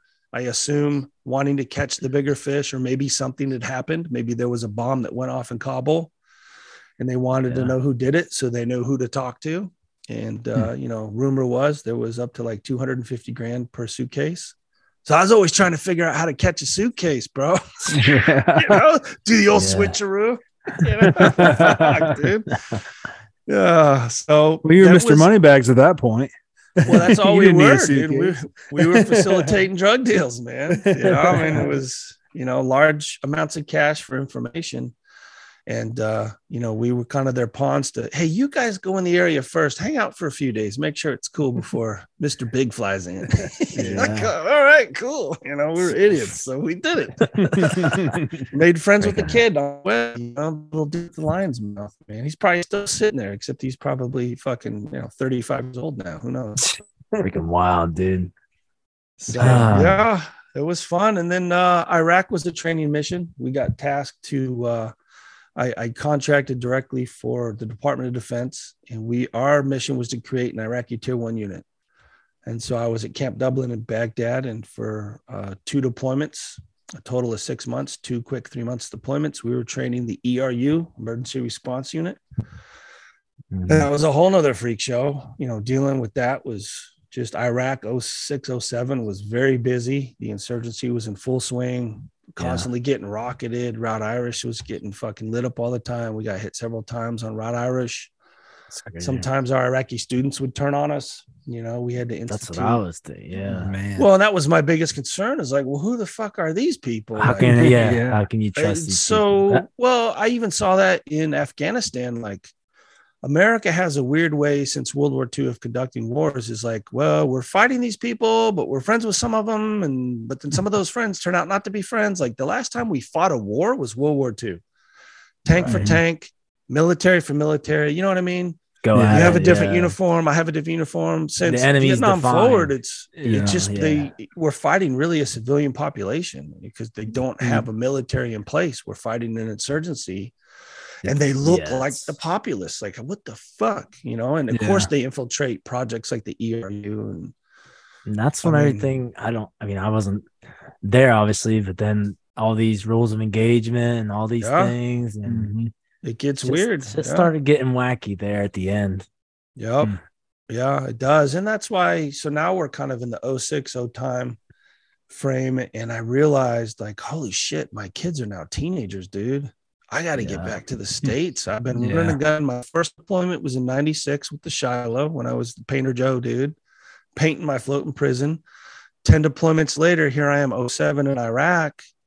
Like, Yeah. holy shit, man, I got some family Yeah. shit to do. You guys figure this shit out. And so that's what kind of led me to come back home and, and not knowing what to do, how to reinvent myself. I decided, hey, Phoenix PD sounds great. And that kind of Yeah. segued into that chapter of my life, but it was mainly realizing, damn, my kids So went from um, toddlers to teenagers, man. I gotta, they, is- if I die, they that- won't even know who I am. Is Yeah. that just where your kids were? Is that why you went to Phoenix or? No, they were out in California still, left over from the San Diego days after the divorce. My, Oh, yeah, my they wife, just- ex-wife They stayed, stayed there. there. Did you? Um, my mom was still in Colorado in the same little mountain town there. So I, I first went home there. My brother was living in Phoenix and I had this cop idea. So I got online in the local sheriff's office. They test like once a year, like 3,000 applicants and they take three or two. Like your chances of like, Oh, this wow. sucks. So I thought, well, hey, how about Phoenix? My brother's living in Phoenix, and I got on Phoenix's website, and it was like now hiring 500 officers, and I'm like, holy shit! So I called up, and the recruiter's like, yeah, bro, we test every week. With the sheriff's office, it was like once, maybe twice a year. I can't even remember. It wasn't often. So I'm like, every fucking week? He goes, yeah, just come on down every Thursday. Da, da, da. So that's what I did. I told my brother, hey, I'm coming down. I packed up the Jeep and I stayed with him and started getting through the, the hire process. And he owned a few properties out in Mesa, which is a kind of a suburb, a satellite city of Phoenix. Mhm. And I just rented one of his apartments and just dropped anchor there, dude. And got through the hire process and started working for Phoenix PD. And then I eventually got custody of my two kids from California no, made, a, made a deal with the ex-wife and so they came out to live with me and so i got pretty lucky even though the hire process was a little shaky because they have to figure out who the fuck you are and i had had a weird past at that point you know. yeah, i'm not your 21 year old dude that just failed out of asu and decided to become a cop you know i'm this weird Mhm. seal Who the heck is this dude? well, they asked me like during the background investigation, I need to know everywhere you've lived. In fact, I need to know everywhere you've spent a night. And I'm like, dude, are you there? There are places I know I have forgotten. Like, holy shit. In fact, I had to call him back because I forgot that I lived in Nebraska for two years. I was so freaked out trying to remember everything. I forgot Yeah. two years in junior high, we moved to Hastings, Nebraska. So I called him back, like, I'm so sorry. I, I forgot. I lived in Nebraska. And he was kind of like, you know, normally I would be suspicious of that, but with your past, I could see how you would forget Nebraska. I'm like, yeah, dude. Yeah. I'm like we thinking stayed in a car Baghdad, on this corner. Yeah, yeah, right. This one SF safe house in Panjshir Valley. You know, oh, fuck. Slept in a taxi cab one night. Couple whorehouses in Thailand. I cashed that for a few days. Yeah, we missed that part. Where, Yeah. Where's the Thailand stuff? Because I've heard you talk about this before. Something got glossed there. Thailand, yeah. Um, Because that's where your The- wife from, right? Yeah. Well, I've had two wives from there. The, my current wife is my third wife, but God bless her. We've been together 18 years. So I finally figured out you have Thanks, to like son, be yeah. around to keep a marriage going. Oh, these, these deployments get in the way of that shit. that's So- crazy, bro. the first time I went to Thailand uh, was in 90s on the Shiloh. We went to Phuket and I had a, a sea daddy. That's kind of a mentor that brings you in. Uh, It's just like a BM1. We'll call him Ah. David. I, I don't want to use last names, but he uh, he showed me the Thai culture. He, uh, you know, we went out in town, scored some chicks, and had some fun. And so that was I fell in love with Thailand right away. But my visit was short. You know, probably three days in the ship. We had to leave. The teams brought me back to Thailand because Thai Thai seems quite a bit, and we were there for months. And so we went indigenous, bro. It was just flip flops and mayhem, dude. It was, and the Thai seals were so cool because they the knew every day. They knew every day we were hungover, so they were like, "Why don't you guys just sleep? We'll play soccer, and we'll tell your chief you did a good job." And we're like, "Yeah, bro, we're just wake up at the end of the day, and then we just go get boozed up and chase chicks all night." And then uh, it was weird. From the hotel, we had to take this bus to the Navy base, and then we had to get on this Bruce Lee bonka boat, this wooden boat, and travel about 30 minutes to Seal Island, like a fucking Bruce Lee movie. Like we're gonna go fight some dudes or something. and we're all hanging over Oh the side of this boat, throwing up, and we were just train wrecks the whole time. And the Thai SEALs were so cool because they know, dude. They're like, all right, every platoon that comes here is a mess. You guys just sleep. eat some rice. We'll play soccer. We're good. So that's when I fell in love with Thailand. Kept Mhm. coming back on vacation. Kept remembering. And then, well, when I contracted, I bought a condo there. So in between rotations, I would bounce, and it was a lot closer to the Middle East. And you got the Sure. 330 tax break. If you're away from America more than 330 days out of a Mm. year, you get huge get- tax breaks. Makes Yeah. sense. So a lot of us had condos in Costa Rica, Thailand, Philippines, Brazil, wherever. And I, So I dropped wild. My so anchor in. Thailand. So, dude, in a plane flight, I could go from Baghdad to Bangkok. Imagine what that does to your mind. yeah, you're in fucking Baghdad getting rocketed and shot at. And all of a sudden, you're at a go-go bar, which is their version of a strip club, drinking vodka I Red mean, Bulls. So I'm guessing uh, Thailand's pretty nice. I mean, It is. It is. It's pretty what chill. balances out Baghdad. It's what balances out all that chaos. Is more chaos, but it's fun chaos. And so, yeah.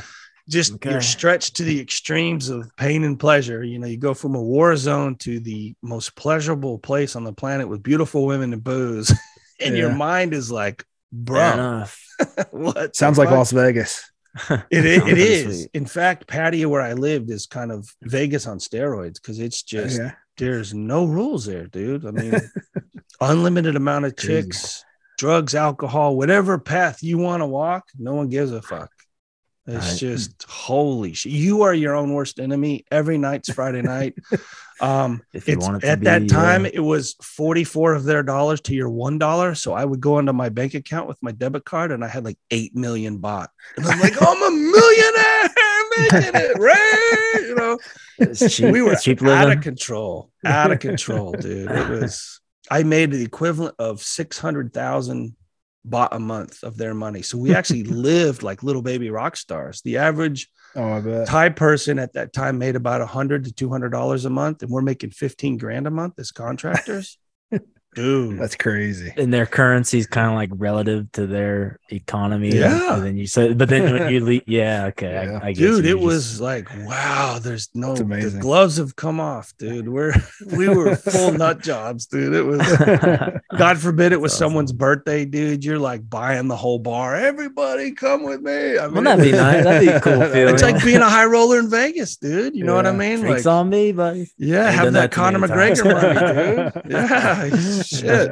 So it was pure debauchery. And so, you know, for You found a couple wives. about yeah, yeah, smoked through another marriage, and uh, and yeah, I met uh, this current wife, and I have a, a kid with the second wife who's Thai. She's actually with me now here in America. Yeah. She's been here for two years, and so it's kind of funny. Like, well, how much of my past do I show my daughter, dude? You know, like, luckily she don't listen to podcasts, but That's good. Yeah. it's been a Not trip. yet. not yet. But when she does, she'll be like, "Oh my god, my dad." Dang, dude. We got off the rails there. Where were we? Uh, Hey, you Phoenix mentioned Thailand, dude. I, I was leave like, out hey, Thailand wait. for a reason, dude. We could do a whole separate episode if you want me back just for Thailand stories, dude. we might take you up on that. We're dredging. We're like trudging on through your life. It just takes forever, bro. It does. It, it should be its own episode per chapter because it's so Yeah. complicated I know, with I- the I- teams, contracting, and law enforcement. It's also. Yeah. I want to just keep asking questions, but I don't want to get hung up too long. You know, Got- Yeah, you're kind of like Forrest Gump. You just have so many experiences.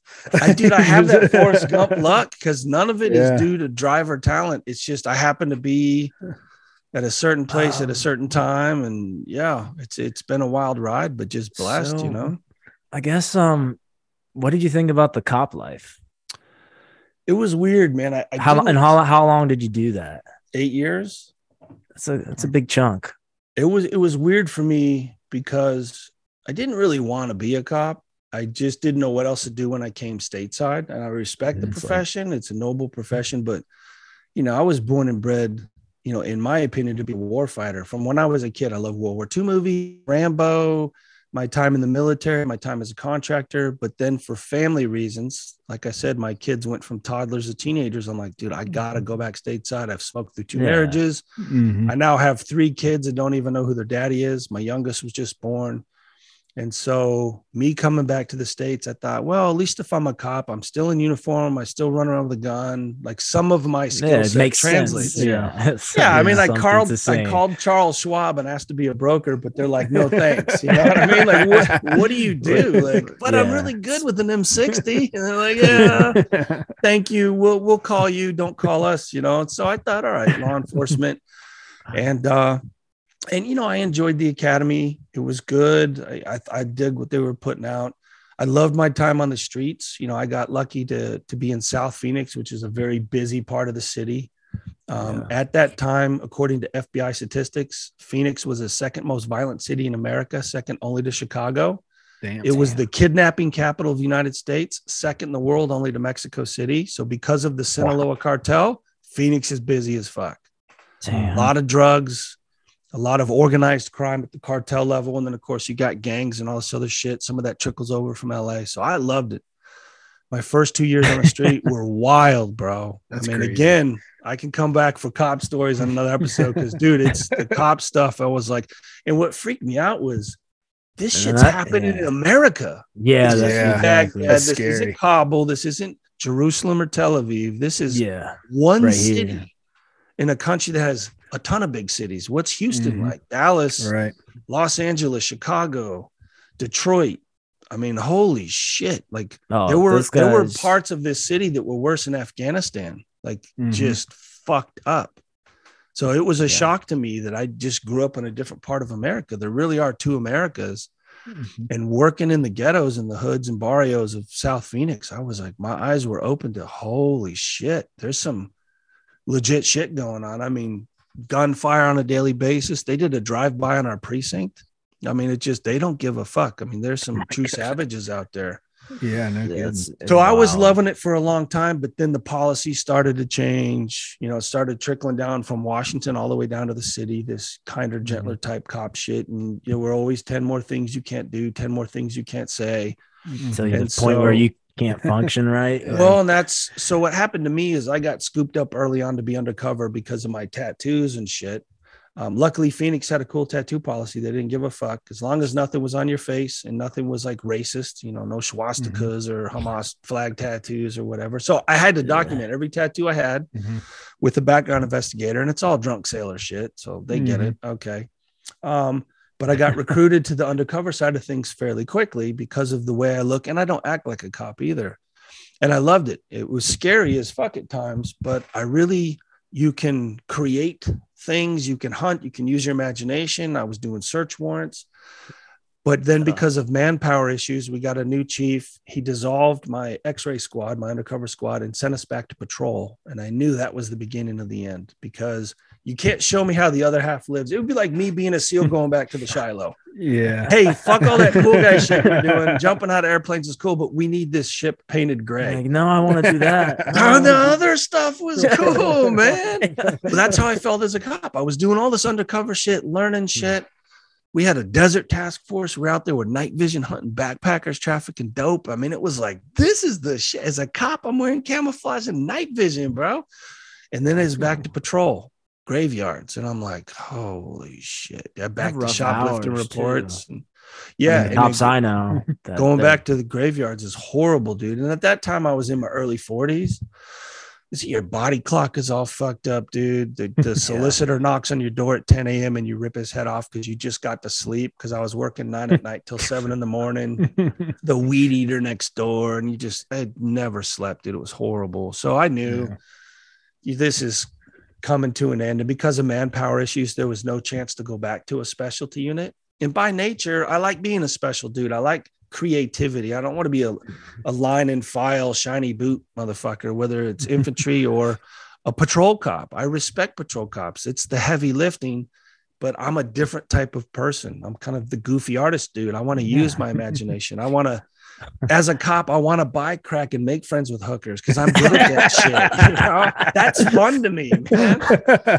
Taking shoplifting reports and car accidents is not fucking fun. And so once I got a glimpse of that world and was thrown back into patrol, I'm like, ah, this.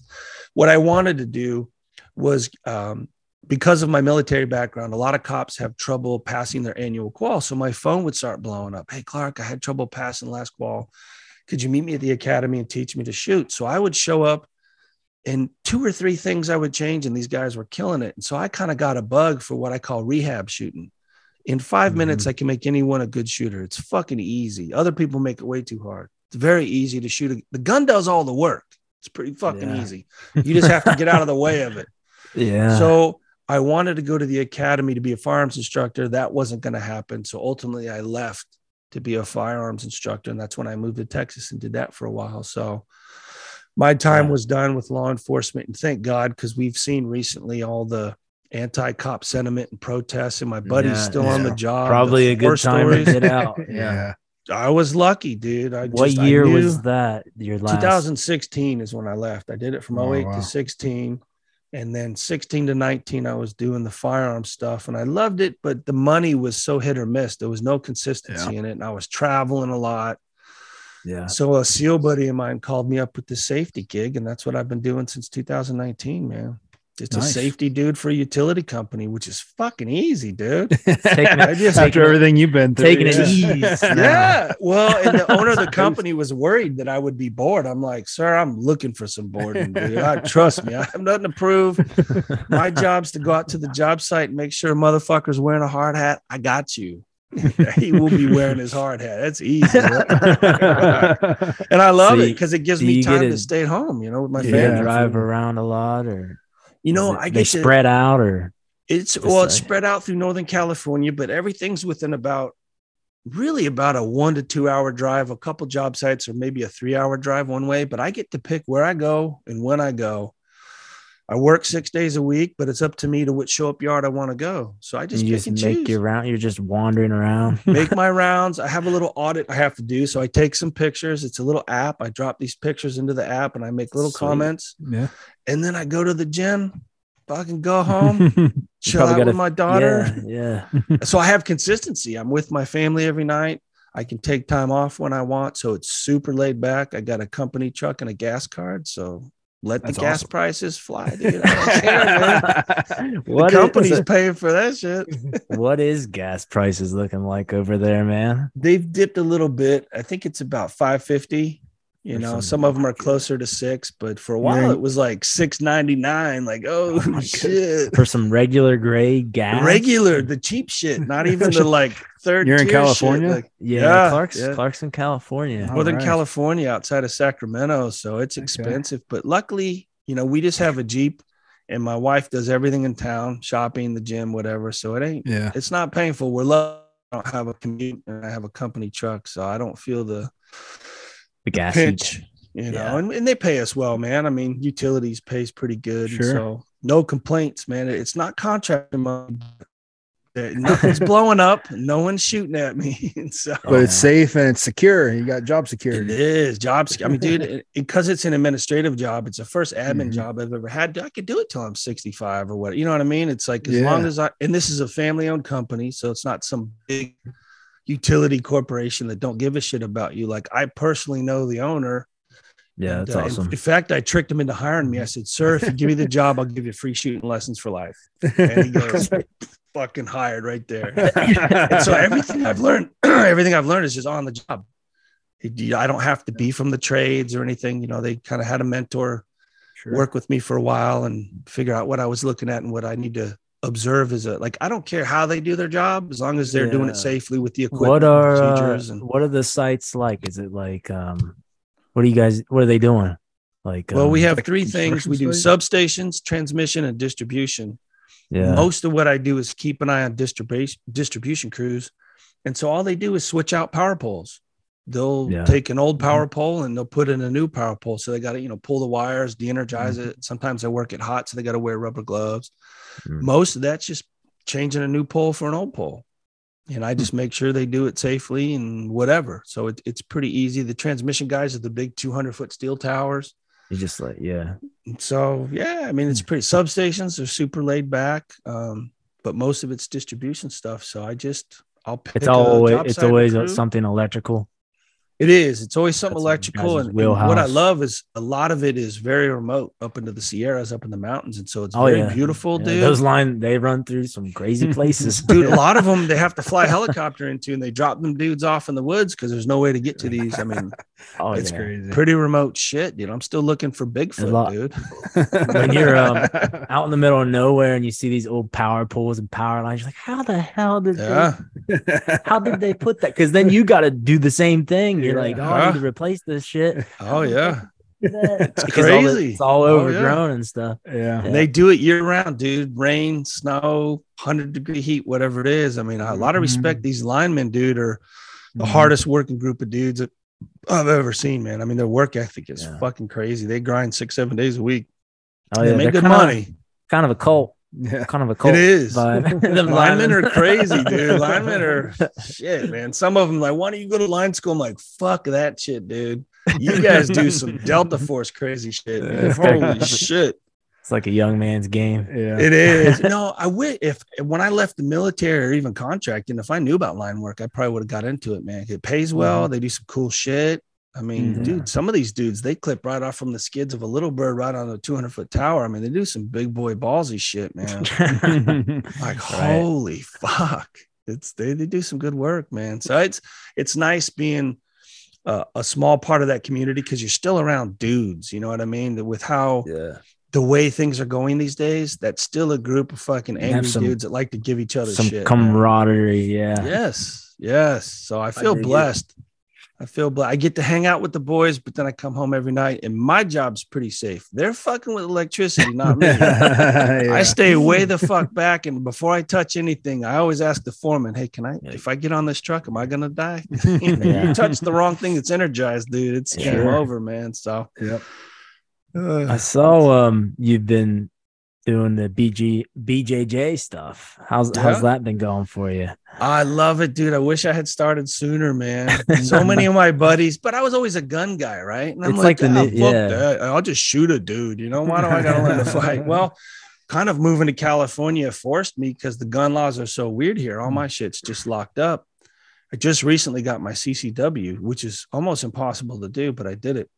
And so I thought, well, how do I stay sharp? You know, how, what do I do to still feel, you know, uh, part of something? And so I thought, dude, all my buddies have been talking about jujitsu forever. oh, you Yeah, see it. It's it's the new thing. Yeah. Yeah. It's like everywhere. see it's it like karate in the everywhere you look. yeah, it is, man.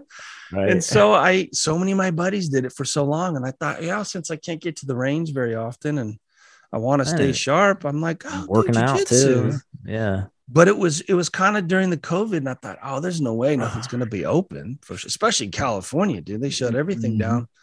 Little Google search. There's a little studio Yeah. right next door, and but I also know there's a lot of fake shit out there.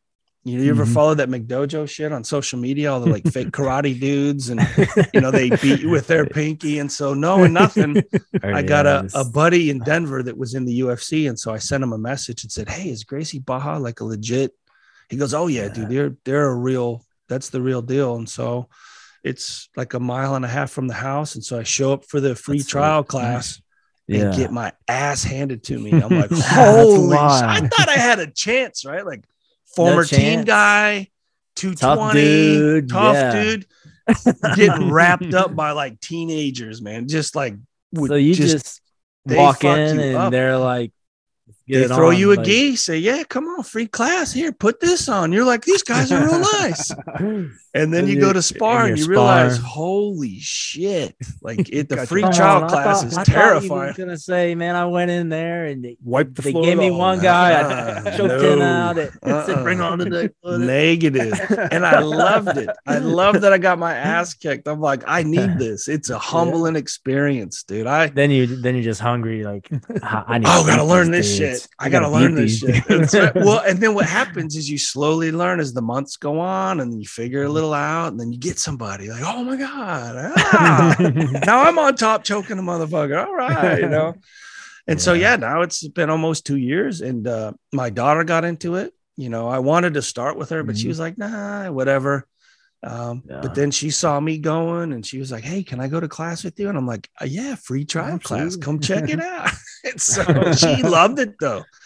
She's never done anything. She was not a part of a sports team or anything in Thailand, and uh, so I didn't know how she would take to it. But she fell in love with it, and so now it's something we kind of do together.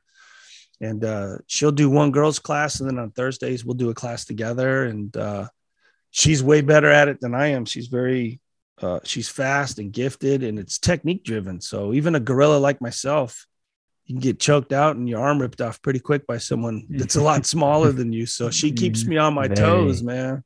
So I love it. very got to be very humbling. Yeah. It is. It's good for the soul though, because it does humble you, man. And then, of course, now I have another little family, that camaraderie that I've missed from the military. A jujitsu studio, you become it's it's that family. And I and anyone out there thinking about it, regardless of your age, I was 47 when I started it, Yeah. and it hurts. I mean, my recovery's a little slower, but There's a little place in the mall in Zanesville. Yeah. And I every time during the winter, that's when I get slow. I'm so busy in the summer, it's Mhm. balls to the wall.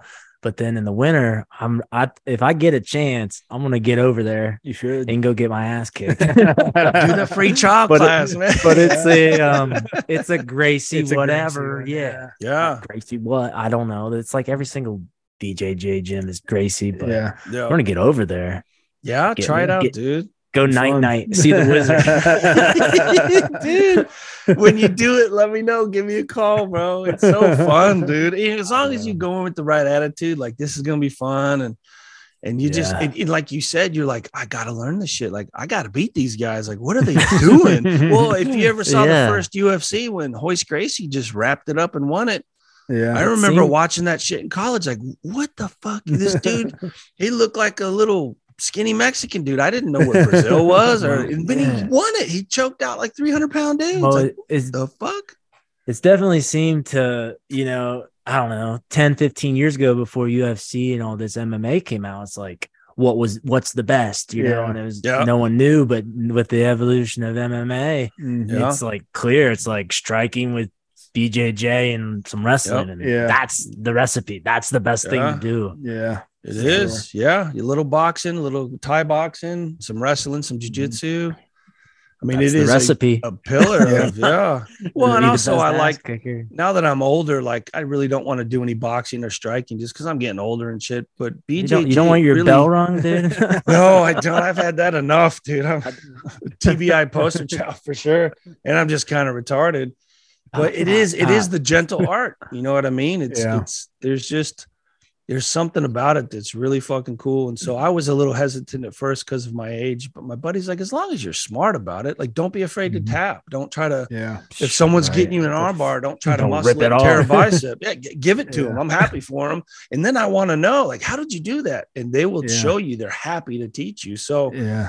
I learned that it's not necessarily a competition in class. Like, ask somebody, hey, how did you do that triangle choke or whatever it is? And they're Mhm. more than happy to to teach you, man. It's Yeah. right. I'm I'm Yeah. happy for you if you take the child class. Let me know how it goes. I'm, man. It's I'm gonna. I've been planning on giving it a go. You're you're kind of an inspiration for that, brother. Yeah. It's like a it's like a physical chess game. It's like It is. small, small moves just to get them to kind of go Uh, go go too far one way and Well, then me- make them pay for it. You and try to set him way up. Back. It'd be better than me and Jake wrestling.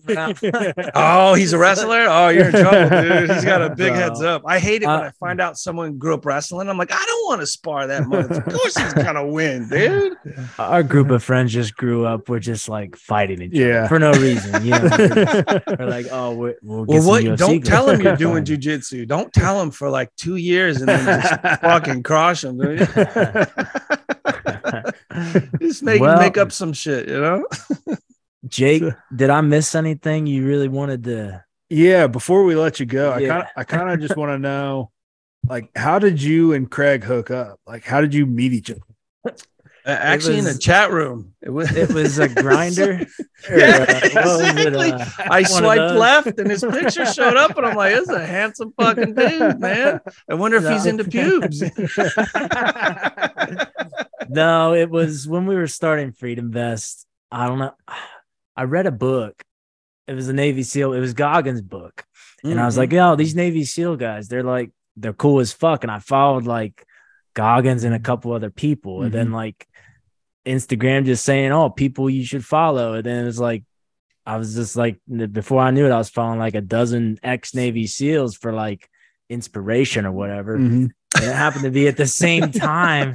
No, I was starting this company. And at the same Yeah. time, I was like seeing these dudes on my feet. I'm like, we were doing this anyway. And I'm like, I think, I think guys like this might be able to help me promote this. Sure. So I, I kind of sent out a few messages and Clark was one of them. Like, hell yeah. Like, I, I feel like Clark was Nice. putting out some content that was real and relatable and not Yeah. just like trying to be like, I don't know, beat his own chest around. Like, it- it's clear, like, I don't know. We went back and forth a little bit, got on the phone, and it was love it, love. Yeah, just kidding, bro.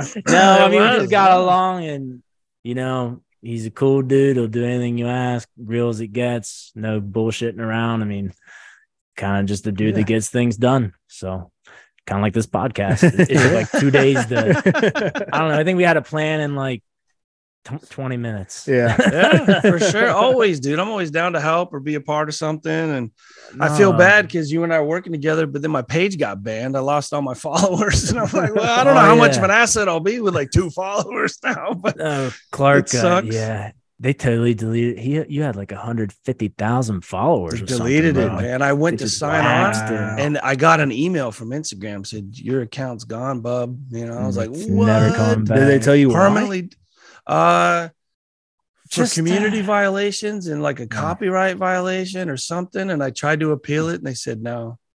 Just Oh, gone. Yeah. permanently, permanently banned, and it's deleted, like whatever. you put a lot of you put a lot of work into that shit. Dude, I had that account for about six, seven years, and it was and when I was shooting. posting, and- posting. yeah, well, you Ah, put in your time, and I tried to make it funny, and like it was just fun. And for And it to just just be boom, gone, and now being shadow banned, you're like capped at a certain level, which I don't care about the number of followers, Yeah. but sometimes there's topics that come up, and I want to give my two cents on it. And it was nice to be able to kind of spread a message yeah. where now they cap it to a, smaller audience, and it's, it's a Mm-hmm. shame for sure. And Yeah. I was always willing to help people like yourself, or maybe someone says, Hey, I'm starting a t shirt company. If I send you a shirt, Yeah. can you blast a post? And I was happy to do it. hmm Why the fuck not? You know, and maybe sometimes Yeah. I'll need help, or, you know, it was just a, a Oh. genuine thing that I got hit up a lot to help people. Or, and I, you know, like meeting you, I'm like, fuck yeah, let's do this, dude. I'm always down to try to be a part of something. And so I got my Right. wings clipped a little bit, you know? yeah. Yeah. Well, I think you do a good job of spend, spreading a patriotic uh, message. That's kind of like the point of this show. Spread some. I mean, your podcast is called the Good Vibes Dudes. Like just spreading a message of positivity yeah. is like you know. I don't know. I feel like that's what social so- media should be for. Yeah. It's so hard to find. you get on there and there's so much Mhm. negative bull crap. So yeah. I think your your pages are a bright spot and it's kind of what we're trying to do here. So we really appreciate you coming on, man. And Yeah. uh took a lot of your time. We're we're about No. get, getting close to what two I don't I can't All good. No, anytime, man. You guys, you let me know. I'm always down for you. So I'll come back Yeah. on or have you Yeah, guys on my it. podcast. I mean, one Hell hand yeah. washes the other, dude. I just, uh, it's always fun chat with you, dude, for sure. Absolutely. awesome. We'll dig into something else sometime, I'm sure of it. More Let's do that Thailand, Thailand. stories. Yeah. Right. One night in Bangkok, dude. no, I appreciate it, dude. You know, I love my country and you know, serving my country for so many years, it's kind of sad sometimes to see what's happening and things like that. And so that's why I started my podcast. I was like, what does the world need right now? Do they need mm-hmm. another SEAL telling war stories and shit? No. There's plenty of those podcasts out there. I said, "You the world mm-hmm. needs some good vibes, dude. I'm just gonna talk some shit. I was listening to a lot of Bill Burr back then. I'm like, I love the way he just talks shit about stuff. And so that's kind of how I started. I just want to make people laugh and forget about all their woes. And so that's kind of the the niche that I've tried to get into with podcasting is just kind of clown around and then have some substance to it, not just slapstick Oh, yeah. comedy, but put a Yours is message out there, you know. Yeah, before you go, if you want to tell people where they can find you uh, on the social medias and the podcast, just go ahead, plug your crap, man. No, thanks, man. Uh, Instagram, it's Clark underscore impastato. I've just recently started a Twitter account now that Elon bought it. I'm like, all right, I'll sniff that shit out. I kind of like the cut of his jib. He's kind of a quirky dude. So it's the same Oh, thing yeah. on Twitter, Clark underscore impastato. And then the podcast is uh, Good Vibes Podcast with Clark Impastato and Ryan G. We usually put out one episode a week and like holidays or something get in the way. And so we just kind of like what we're doing here. We just shoot the shit. There's no agenda or format. We just get people on, or sometimes Ryan and I just have a session and talk about shit. And so you can find us Instagram, Twitter, or or on the airwaves, man. That's it. Hit me up, send me a message. You know, I, I reply to as many as I can, you know. Absolutely. Well, I'm sure people will do that. you might eat your medicine. All right, bro. Well, I appreciate you, and uh, I hope you have a good evening. And we really appreciate you coming on the show, brother. Yep, it's Thanks. been awesome. All yeah, right, Clark. Thank you, guys. I appreciate you, man. Freedom on.